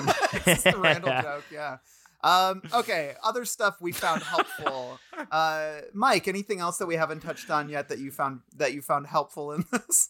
Uh, I, I mean, I think the fallacy of the writing hit- hit- like I was again, that kind of goes into what I was discussing last week of just him rallying against uh, academia sometimes. Because I, I mean, for me, we already discussed that last week. So, but that was one thing I really did like hearing about because I was just like, yeah, it's they, they don't really work, and sometimes most of the time you spend a lot of fucking money on them, and you don't really get a lot out of it. Like his descriptions of like the reactions, responses, and the the sort of uh, commentary that you get from your classmates are, are dead on. I mean, I can't tell you how many times I'd get into, and, and this is going to sound pretentious of me, but I remember getting some stories and be like, oh, look, I'm not a good fucking writer, but I can at least do better than this. And now I'm going to have to listen to someone like, that, that, that wrote this, that's going to like be publicly criticizing my work. And that mentality alone is why writing classes aren't great for budding writers for me. Like I didn't really learn a lot from it other than working one on one with my teacher or maybe one on one with my friend. Like, well, that's why you I- need the ideal reader, right? You know, I- yeah, exactly. Yeah. yeah i feel and i do feel like the sad thing is like my ideal reader that i used to have like her and i had a falling out and it's like such a bummer Yeah. because she was the best person to read my work but she was not a good friend you know what i mean I'm just imagining so- you going to her house now and just, hey, I, I got this story for you. Uh, get, get out of here, you know? But it's a bummer though, like the when your ideal reader is someone that is not compatible with your life, and that is such a bummer. And like, uh, and so I don't know. I feel like I'm in this process of of of trying to find that ideal reader again. It's it's it's a it's very tough, very interesting. I, let, Um, me be, let me be a shill here. I uh, I support writing classes if they are what you need. I think you can get an MFA without going into debt. In fact, you can go to a fully funded program like I did if you apply carefully and build your Samesies. skill. Um, and I found it incredibly transformative and useful. Of course, there were bureaucratic and shitty elements. Those are endemic to every creative writing program you will go to. Um, but if you are someone who just wants time, like just wants time to write, it's very true. um, and and also is looking for readers, uh, that actually I think is a really good way to do it. I'm not saying they aren't capitalist industries or that you won't Oh, ever yeah, be no, mad, not- but yeah, I don't want it to like, I, I don't want writing them off. I like, I'm just saying, I do like that there's at least an acknowledgement of Mhm. like, they don't always work. Well, and it- because I feel like they, most of the time, at least growing up, I was like, yeah, just, you know, do that short story. Uh, You haven't done short story yet? Like, it was, Well, it there's a changed my line that life. King you know? It's like, has no, it that I love that I think sums it up for me, which is too many writing classes make wait a minute, explain what you meant by that a kind of bylaw. And I agree, I love that sentence and I underlined it like 10 times because I feel like so often like I, this happened to me with playwriting a lot too. I remember doing a reading and the director was sitting next to me and was like circling lines and putting big question marks by them and they were just like you mention a name here that's not mentioned anywhere else. And I was like yeah, it's just a person mentioning their friend. Like it's a bigger world than what you see. Like and there's like but we haven't met this person. I'm like i don't need all these people to meet. You know what i mean? And it drives me crazy because i'm like you're focusing too much on this small stuff. And you're saying like what do you mean by this? What do you mean Yeah. by this? When sometimes it's like let the whole thing speak for itself anyways that's just me ranting Well, and I, I think too, I, I the kind of I guess because obviously I'm with Mel with you know having just come out of a program, but I also see what Mike's saying too, and I think a lot of it points to just knowing a knowing um, which readers are going to be valuable. Because I'll be honest, even in grad school, and I was surrounded by smart people and talented writers and all that stuff, but you're in a workshop long enough, and you do get kind of a, a, a lay of the land and you go okay i think this person understands my work and maybe we share similar aesthetics they're going to be a good reader for me this person just isn't buying what i'm selling that's totally fine and i appreciate that they're giving me feedback but you know i think you do have to learn how to filter that out i mean randall i, I remember Yeah, when um, exactly. we were doing a reading of a play of yours downtown. This is forever ago. And it was a big crowd there, and the talkback was going well for a while, but then people just started latching onto the shit you're talking about. Like, Oh, well, yeah. Well, uh, there's, I, I'm just making this up, but you know, this scene takes place in a basement, but there's no stairs mentioned. So how are people? yeah, it wasn't that dumb, but like, say, No, I shit like remember. I was like losing my mind. and you and you like- just wrote on a because I was moderating the talk back, and you just wrote on a piece of paper, "Hey, they're." You know, this is this is stop being useful. Let's just end this, and then we ended it. No, no, but you were exactly right because that I think I think knowing when to a when to like who to take the feedback from, how to filter it out, and also when to stop sometimes because you might be in a workshop Yeah. and you're like, okay, we've been going at this for two hours. I have everything I need. yeah. I appreciate that you all all have more to say, but like I'm good. Let, let's get out of here so I can get back to work. Anyway, that's yeah, that's kind of how I look at it. Yeah. Um as we wrap up this section, there's two just small things that I found interesting but unhelpful ultimately, which was the way he writes about description and the way he writes about dialogue. I found these very entertaining sections, but I can't sum up enough how much he's like you can do it this way or you can do it this way. But in the end, just do whatever you want. like Yeah. throughout So you can go with that. yeah it's very much just kind of like you can sure you can uh you can under describe a room and then people don't know where they are or you can over describe a room and then it gets boring. Try to aim for somewhere in the middle. It's like thanks I- steven. I also love that he taxonomizes these things based on nothing except like literally what he sees on the page, like narration, description, dialogue. Narration just means any writing that isn't majority description or dialogue. like it's just the isolated text on the page that isn't flowery or spoken words. And again, it's just like this is written by an engineer, not a philosopher. And like it's just kind of funny to me. yeah and then um I did find it interesting that he writes about getting an agent and um, getting published and stuff like that. And it's He interesting. said it was because- easy. I was like, Well, wait, what? yeah, and that's the thing is, It's all Is- outdated. all it was already section. out, but it was like already outdated when the book came out. You know, because when's the last time he had to get an agent or really get, pu- you know, do publishing, get published in the way where uh, he actually had to convince someone to publish them. You know what I mean? It's so I I would say that those sections to me feel almost quaint in how outdated they are. Uh, I but feel like uh, he does come he around does get though. what was that? I feel like it's come around though. I, I mean, I know Yeah, a lot how? of people that have agents. Well, just in the sense that like I actually think it's easier again to get agents because everyone's starting to everyone's looking for some way to make cheese. You know, like you might not get a great agent, but you'll get Yeah. someone. Like I know people that have maybe been published twice, and they're like, "Yeah, I'm working with my agent." And I'm like, "What are you fucking talking about? You're working with an agent? Been published You- twice. you You have have, like two reviews." Well, I, yeah, I mean, look, I- as you can see, I'm a great editor to work with, but like, I just, you know, I, I was just flummoxed by it. It was like, you've had two reviews, They're less than a thousand words each. Like, how do you have a fucking agent already? And I'm just telling you, it's like, uh, you could find one out there. Like, that's the thing. I just, I will- whether it's good, I don't know. I mean, maybe it'll get published by. Uh, I will say, you know. like, I, I, I, I did like, you know, my hackles raised up a little bit when I read that too, because I'm, you know, as someone who doesn't have an agent and would love to have an agent right now, I was like, wait a minute, but I had, uh, I, I won't say any names, but I, I have seen a lot of, and maybe in my mind, and maybe I'm just being bitter, uh, undeserving people get agents the, the past few years. It's also funny that I feel like you're the only one of the four of us who's published a book, and you don't you don't have an agent. No, well, I Yeah, I that's had kinda the cool. This option to go with the agent who who um sought me out for that, but uh, he's he's really primarily nonfiction um, pop it. culture criticism, which we've He's I've just uh, got in away prison now. No, no, he's great. He actually actually between fun- lawyers right now. No, Um, he's no, he's actually, excellent. it's uh, Stephen King himself. so. well, Kelsey that's not Stephen King himself. It's Kelsey not Kelsey Grammer. Grammer, but no, he he it is I'll funny though. book.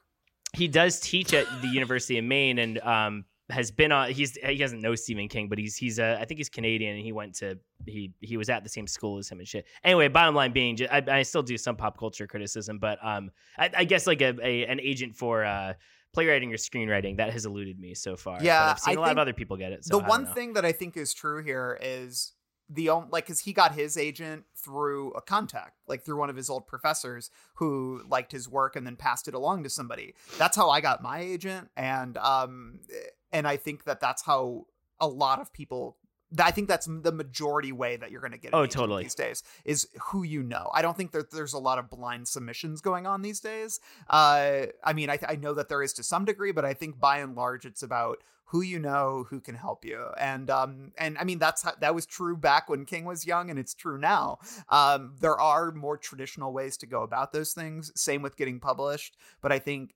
so much of this business and this is what king perhaps has forgotten to some degree is that it's all about who you know. It's not often about talent you know? So it's true. Both are true though. I just want to say that the slush pile both in submitting to lit mags like that's real. You can you can still actually get people say like oh no one can get published out of the slush pile you you really can. So like keep submitting. I know a lot of people who've done it including myself and agent wow. stuff too like they are reading blind submissions like don't think that if you don't know anybody you can't get an agent you you definitely can uh, but randall is right that like if you know people it's a lot easier listen, oh, if God, there's any agents listening networking. to this with, co- what do you say, uh, Ruff? Oh, I was gonna say never stop networking. Yeah. I mean, oh I, no. To- yeah.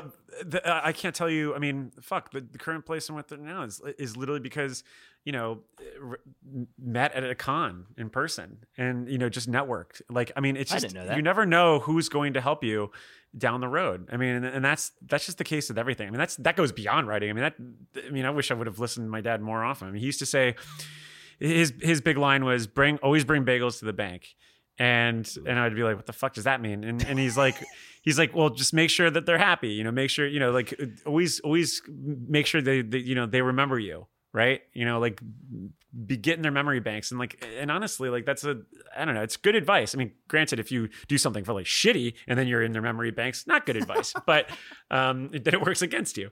But ultimately, I think that's uh, you know the trick of the trade anywhere in any. I just industry. want a I want like an oily, like coke fueled, aggressive agent who is going Daniel! to kill for me. Exactly. You, you I just thought mind. that you were when you were saying, "Oh, I'm away from age." I just kept thinking of Wayne's World. It's like, uh, well, I, yeah, I just grabbed that lawyer by his big fat head and I said, I said, I said, hey, I'm not going to jail for you, you or, anybody, or, anybody, man.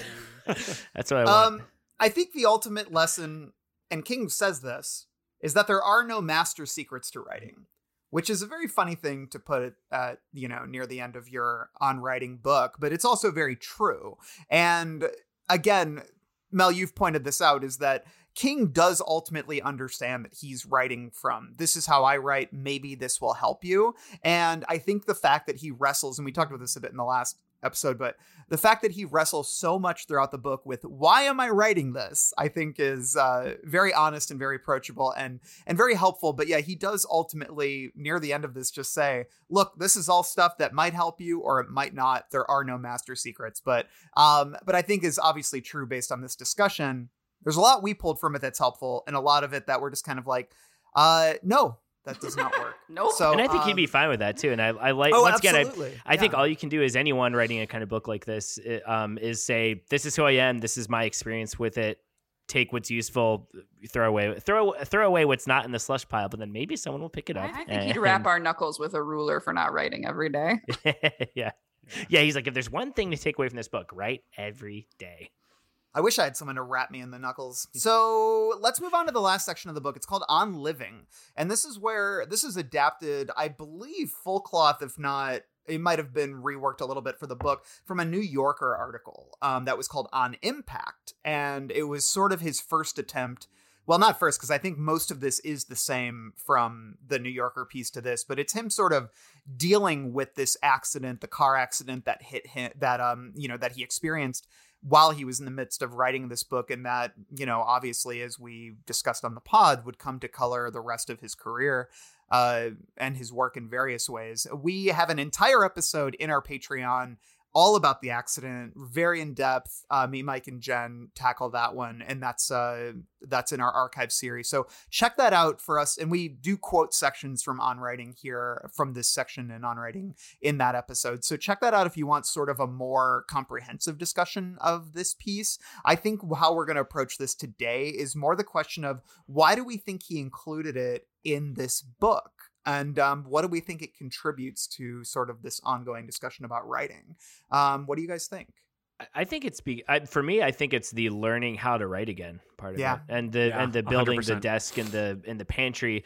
because a it obviously humanizes him a bit. He's we've talked already, right? Okay, he's this literary giant. He's maybe a little bit far removed from some of the earlier career things he's talking about, and he arguably had to, he didn't have to scrape his way up connections wise, but he did have to learn how to write again. And I think you know he talks a lot about life informing art and vice versa and et cetera and i think that's that last section is just a testament to that. Like he kind of stuck with these tricks that he's used the whole time and he was able to claw his way out of it. And also too i think just showing how much he needed to depend on his family both emotionally mentally physically um which he he references a lot in the rest of the book too like not not secluding yourself opening yourself and letting the world and that's that's what it meant for me. Yeah. I think it's that he writes drafts in three months, and this disrupted his draft. And then he Yeah. had, I'm serious, and then he had No, to yeah. go back and finish it. Like it's just an essential part because it's what happened within those three months. And and obviously, yes, he learned how to write again. Um, I I think this section is like so gripping. The writing is like really just um vivid and the description of what things feel like the collapsed lung the like Mhm. flashing in and out of consciousness did you guys notice that he can't help but do king foreshadowing of his own Yes, Yes. I, I underlined in I the love thing. Uh, That's the great. ultimate When- king foreshadowing. Like, and, and even imagistically, uh, for real, that when I think of on writing as a book, um, I I think of him in the in a pantry, and I always just pictured the pantry Susan and her roommates had in, the, in their apartment back in the day. But I picture him sitting in there and trying to do this and wincing and calling for his wife. Like that's that's like the image, the same way that uh, you know the skeleton crew images the monkey with the cymbals. That's why I think of for this book. I just I just think it's a really rewarding, rich uh, piece of imagery that he puts in there. And I mean, it's obviously it came from his real life. I think of the sentence. Um, for some reason, this is the king sentence that sticks in my mind from from this section of this book. The pain in my hip was just short of apocalyptic. Mm. Ooh. I'm like, God, that accident was so bad. Oh, it's bad. Yeah. Yeah.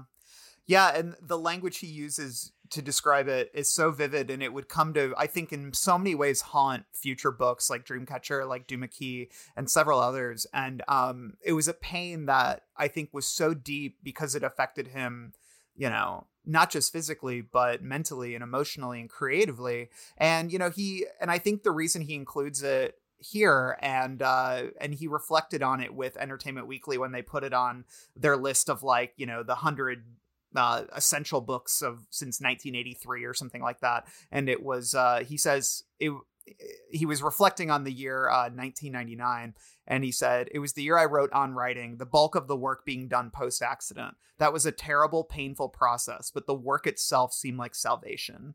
Uh and just that word salvation i think is important because i think ultimately he begins the book with this autobiography of his early life and he ends it with more autobiography about you know this really important moment where the writing that you know helped him develop who he was when he was young would come to serve as a sort of salvation in this time of you know complete bodily destruction.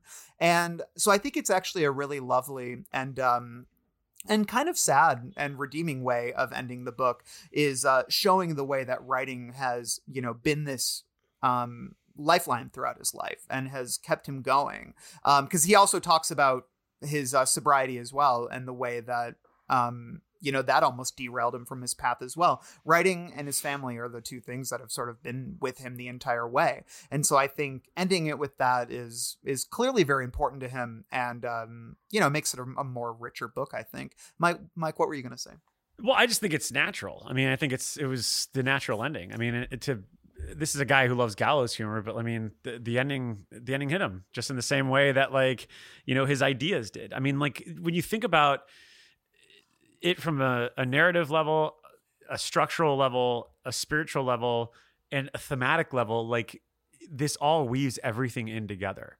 It's like this is the ending. He like he, it, it's it's it's just the natural ending for this book, and the fact that it has to do with his you know obviously his his life is one of the most arguably the most important thing that's happened to him in a way. Um, the you know the, he beat death. I don't know. It just kind of feels like a joke that he'd make, where you know just it's like uh you know the, the the ending just came to me. You could say it hit me. Like I could just I could just see him writing that. Well, they and And I even don't know, like, like- reporting wise, didn't people say that when this came out? Like, oh, in a in a tale right from one of his own novels. I feel like that. Would like, oh, 100%. Oh, yeah. yeah. It's in every one of the news stories that we had to research. It's like every writer thought they were so clever saying that. And like, but I mean, the, I, I don't know. I just think like it just is such a, it would, it would almost be, surp- it would be so shocking if this wasn't part of the book and it had been released in, in, in 2000. And, and I, and I think ultimately you would hurt the book if it wasn't because this is what makes it, re- it makes it land. And it also spiritually just, it brings everything together. And like, it also makes this book feel that much more honest. Whereas like and when you get to present. this It's point- just it just yeah, and happened. present. Yeah. Yeah. Yeah. Exactly. Yeah. So, So, I don't know. book it's is called perfect. a, a memoir of the craft. What's more memorable when we come out of this book? Is it the memoir or is it the craft? Is it him writing about his life or is it him writing about writing? What would you guys say? Uh, my good, my good lad, they are inseparable. They are, they are one and the same. I would say memoir. I, I mean, there are a lot of craft things I remember. Even at, at my day job the other day, a, a new writer we hired had br- brought up like uh um, the adverb thing and a couple other things. Like I, I do. I, I shouldn't say I remember nothing about the craft elements of it because I do.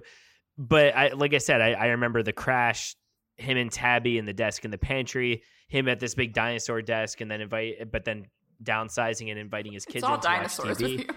I know. Hey, hey, I, I love how I, Mel. Do you have a Jurassic Park ripoff somewhere? I love how Mike, Randall, and I all have, have our own Jurassic Park stories from when we were younger. But uh, yeah, yeah, I don't know if you do. You have stuff with I, like I had more embarrassing stuff. Don't worry. you had, but you have stuff with. I mean, you have co- very good contemporary things with prehistoric. Well, you probably have like creatures. Pokemon stuff, and Pokemon's like uh, Dino adjacent. Oh yeah, I did Pokemon role playing for sure. But uh, you were saying what you remember about the book on writing. yeah, no, yeah, no. I, I, I think for me, it's it's definitely the memoir aspect of it. Not because I don't like the craft element, but I, I, I will say maybe it's because I'm older now. I do find the memoir half, it, not half even, like I'd say three fourths of it more useful to me as a writer.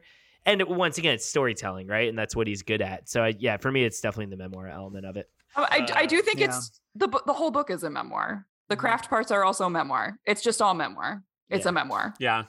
Yeah. Yeah. That's why. I, That's why I lean on memoir. Do you think we'll ever get a proper autobiography from King after this? I don't think Oh. so. I think someone will. I mean, I I'm surprised reading this. I'm surprised that they haven't done. We haven't got some, you know, fucking bullshit indie Sundance movie. You know, that's like It is him. weird, isn't it? Well, like, you know, why, how he made real? Carrie, and it's just like them living in a trailer, and someone made it for like ten bucks, and it's like you know, Scoot McNairy as like Stephen Scoop. King, and he's like slumming it for this. That's actually not director that bad casting. That's not yeah, bad yeah, casting, yeah, but, one, you know. and it, it would be like It'd be Tabby's- funnier if it was like Brad Pitt or something. Ta- it would be Tabby finding the manuscript and then looking at it, and then like Machine Gun by the Commodores just starts to play, and then it cuts to him like making all this money. yes. but- Brad Pitt and Stephen King actually have a similar head shape. Like They I think, actually. They I think they could and- actually make yeah. that work. yeah, I- actually, you're right. It's that a was great bad- story, babe. bad You know why I don't think he'll get like Timothée Chalamet. I, I don't. God. And Z- and Zendaya is like Tabby, and like, oh man, that's. Oh, I love that. What- um, I, I don't think I don't know. I could see him getting a biopic. I don't think he'll ever get some super thick, prestigious biography because there's not a lot of mystery about him as a guy, and I like Yeah, that about him. yeah. I like that he's not this literary lion. I like that there's not this. Oh, we have to exist. He he actually is very um negative when he talks about his drug experiences and all, all the juicy stuff that you would be like oh we need to unravel this part of him i think he's like no i was a fucking drunk and an addict and that's not interesting so i, I don't know if we'll ever get some kind of thick like philip roth autobiography Yeah. marred by controversies of the writer Hey, Um, I know we will. We- we- yeah. I know we'll get one. It- it's called the Losers Club, a Stephen King podcast that's been covering This him it. from You're beginning to end. No, listening just to it. joking. Oh no, Just joking. What a fucking coming from inside the house. dude. All right, let's give this uh let's give this some nose rankings. Mike, you want what to talk at all about the? uh Do you guys have the 1408 edits in your edition? Oh, Yeah, I they're- do, they're- but I uh what do you what would you like to say about them, Mel? They're so sparse. They're just line edits. I remember thinking they were very useful, but now I feel like yeah it doesn't get at what's actually difficult about writing. That's I kinda have No, not at all. I skipped over. it. I, I, what I did like was the. I mean, you can find these materials elsewhere, but I, I did like the inclusion of the essay by Owen Hill, uh, Owen Hill, Owen King, uh, where he talks about being paid to do these audiobooks by his dad, and then also the interview with Joe Hill. And not, I mean, and honestly, it's not like I think it's going to inform what he says about writing so much. I don't think you're going to read that and be like, "Oh, this is the this is the key to everything." I think it's just what are nice- the big takeaways from that? Well, for me, well, I mean, honestly, Owen, Owen, uh, I keep wanting to say Owen Hill, Owen King, just pretty much talks about you know his dad kind of bringing the love of writing into the family and yeah, paying him to do these audiobooks when he was younger. And Joe, the conversation with Joe Hill and Stephen King, um, I mean, they, he does ask some.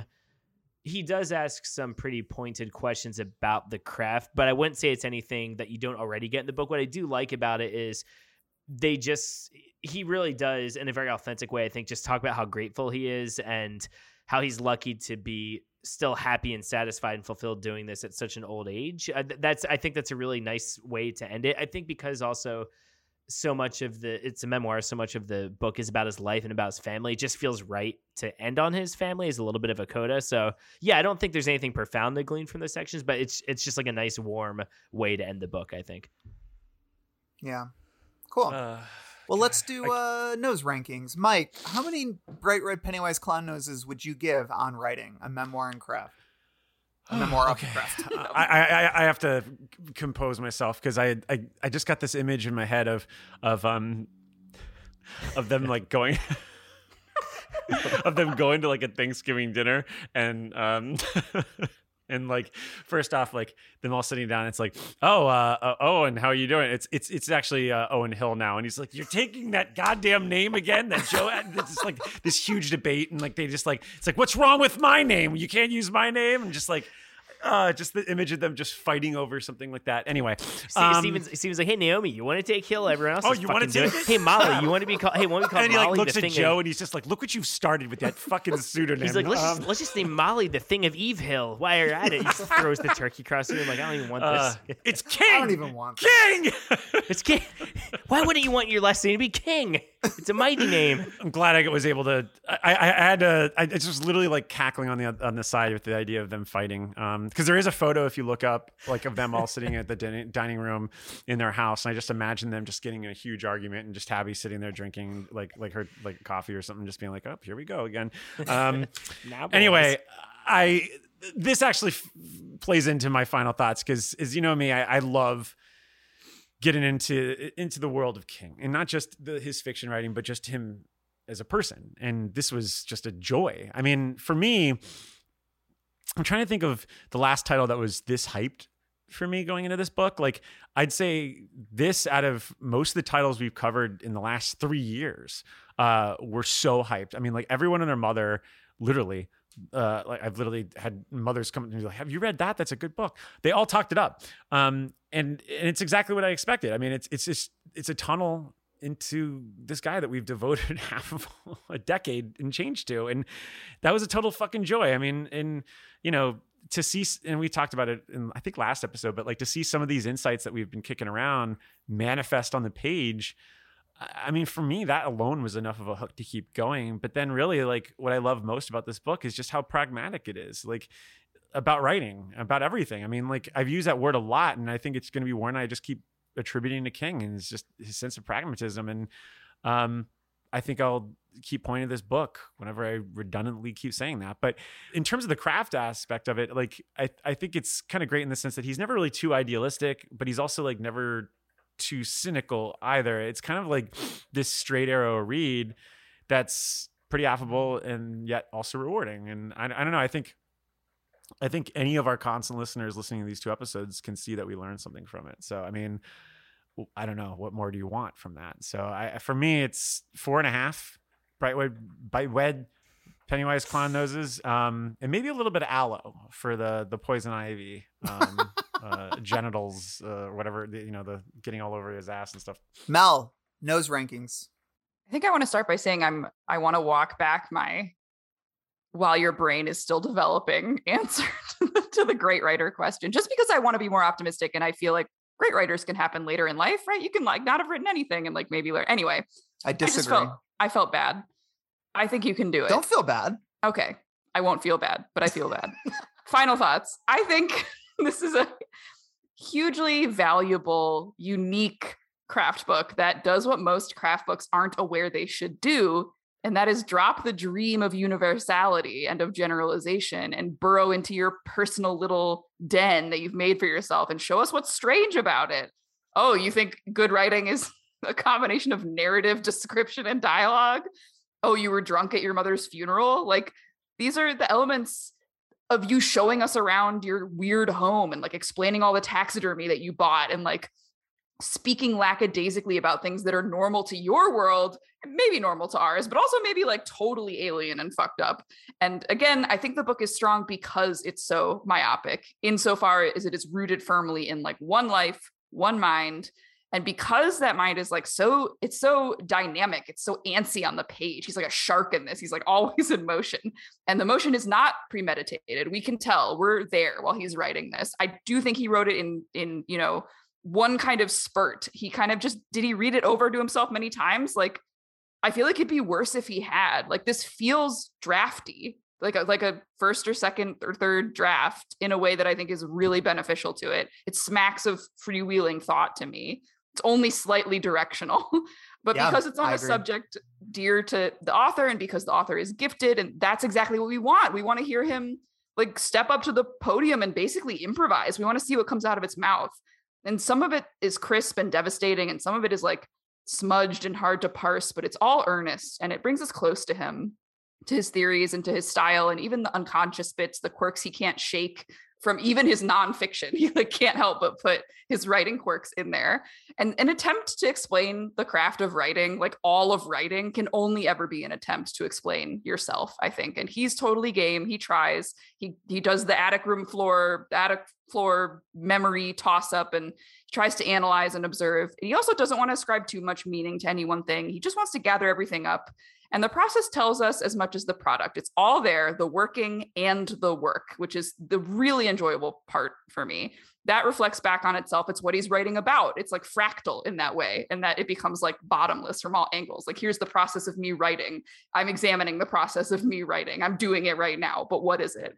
And it's been really special to me in a whole bunch of ways. Like, at first, I came to it thinking it was a simplistic guide, it was going to teach me how to write. And now it's this sort of kaleidoscopic lens on the art of craft books and on the art of grace and on the art of memory and in looking at one unique human who's examining himself, we find all these inroads of connection. And it's this big contradiction all over. Like it's grand, it's unassuming, it's specific, and it's broad, and it's finding a new, surprising way to say something recognizable. And that makes it good writing. That's what all good writing is. Uh, it's a five, it's a five noser for me. Five out of Woo! five. I just love the experience of reading this book and being present with King. When you said five noses, I imagine like a jackpot, like boom, boom, boom, Bing, boom, bing, boom. bing. And then the coins are flowing out at your even the part like i obviously have huge problems with some parts of it and that's just like part of my enjoyment of it at this point Yeah. Dan. I'm also going to give it a five noses. Uh, I don't know if I can put it much more eloquently than that, but yeah, for me, I mean, it's just undeniably king, and that's what I love about it, warts and all. Um, I mean, I'm always going to value just getting the pureness of his perspective, and I can't think of any other writer's books that are such a statement on living and how to balance out living with writing, and which is more important than the other, and just weaving all of that together. And also too just from like a pure junk food standpoint i mean if you love i don't know any it's funny because obviously they're ubiquitous king books that everyone agrees upon. Everyone loves the stand right? Everyone loves the shining. I think those books have flaws but those are kind of considered his classics. But i would argue this one almost is, feels more universally adored and i don't think that's because every single person who reads it wants to be a writer or is a writer but i think everyone who reads it just likes finding out more about Stephen King. I don't think you'll get any more bigger insights into his life and how he feels about all this stuff than this book. Um, I mean, I, I, in a way, it, it, I mean, we joked about it, but it weirdly does feel like one of his novels. So yeah, five all the way, and just reads well too, man. I mean, it just it, it clips along. I like the length of it. It's it's just uh, it's easy on the eyes, It's easy on short. the ears. It's super short. I love it though. It's, I mean, and I love that he's aware of that. He's like, I'm gonna make this short. Um, I'm gonna do my thing and get out of here. It just feels so purely him in a way that some of his novels don't even. Um, so yeah, I think if you're if you're a King fan, this is essential reading, much like the Elements of Style. So five out of five. I'm going to balance things out by giving it four and a half bright red Pennywise clown noses out of five. And I think I'll just put it this way. You know, when I approach a book about the craft, I quote my good man Arnold. Come on, don't bullshit me. and uh, and he doesn't in this book. It's probably the only book about craft that I that I've ever really loved and uh, felt like I, I took something from. So yeah, I think that about sums it up. Uh, this was a really fun episode. This was a good time. Uh, Mike, what do we have coming up? Oh my God. Uh, what do we have coming up? Well, the next book episode is going to be Dreamcatcher. Uh, so, uh, yeah, get ready for that one. Which he Um, wrote in an opiate haze. Yeah, and it definitely shows. Uh, but uh, I'm very excited to to be talking about that one, and then uh, we'll also be doing because of uh, my own um, sort of uh, hallucinogenic state. Um, I was uh, unable to get the long watch episode for The Shining out this week, so this is the the, the Shining episode is now coming out after on writing. So you can look forward to that as you have been all this last month. We got a great episode uh, coming with Jed Shepherd, who uh, wrote and produced Host, in addition to the forthcoming Dash Cam. Uh, and then uh, we, I believe we have a Souls Midnight that's going to be tied to uh, Dreamcatcher that we're kicking around. Um, the idea of government cover-ups. Uh, Yeah. that would be kind of that would be fun. Not just on that on our alien faces. Not just on alien faces. 'cause, you know, Although Randall, there's like pure alien face in Dreamcatcher, which I I'm excited. Scary. Spoiler Yeah. alert, I'm going to be on that episode. I'm very You are, excited. you yeah, are. it's gonna be a good up. Oh, we got one more. That actually what? you're on. Uh, we're going to be covering Gwendy's final task. Uh, Oh, and yeah. Caffrey's on Oh, too. duh, yeah. Uh, in our Patreon. Again, if if you aren't a member of our Patreon, what are you doing? Get at patreon.com slash the barrens. Um, when I say that there are hundreds of hours of content, that is not hyperbole. There Yeah. are literally hundreds of hours of content on there. Yeah, So- we've got in our Dark Tower Detour series that uh, Dan Caffrey's been on and Dan Pfleegor hosts. Uh, we just interviewed Richard Chizmar, who uh, co-wrote Gwendy's Final Task as well as the other Gwendy books. And um, yeah, so we already have a chat with him that's up. That's great. And then we are going to be uh, talking about the book in our Patreon as we have been doing. The new King books um, are always going to be behind the paywall until you know we reach them in our chronological reread. All the books in our chronological reread are always going to be free. So, but yeah, if you want uh, to hear our thoughts on Gwendy's final task, which I think you're going to want to, because this is this is an interesting book, um, you're going to want to uh, head over to the Barrens. But so yeah, check that out. Leave us a review on iTunes, uh, Facebook, or wherever it is you get your podcasts. And can I just And, say uh, thanks yeah. For doing this episode, guys? Writing is very personal. I think we got a little personal, or at least I got We- more oh, personal oh, than I'm used to getting. And so I I, think we totally did, especially last time, too, which was good. I mean that in a in a good way. Thank you, Kelsey Grammer. It's a myth. They're coming again. Okay, let's sign off. Long days and And pleasant, Pleasant night. nights. To see the see that all the coming, tossed salad and scrambled eggs. I got some hot friends.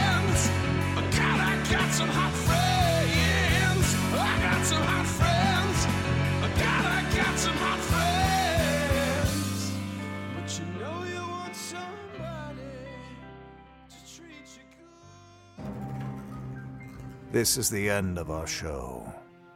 For now. We hope you enjoyed this production. If you like our programming, consider searching for other bloody disgusting podcasts, such as Creepy, Horror Queers, The Boo Crew, SCP Archives, Nightlight, Margaret's Garden, and more. Uh, they're coming again.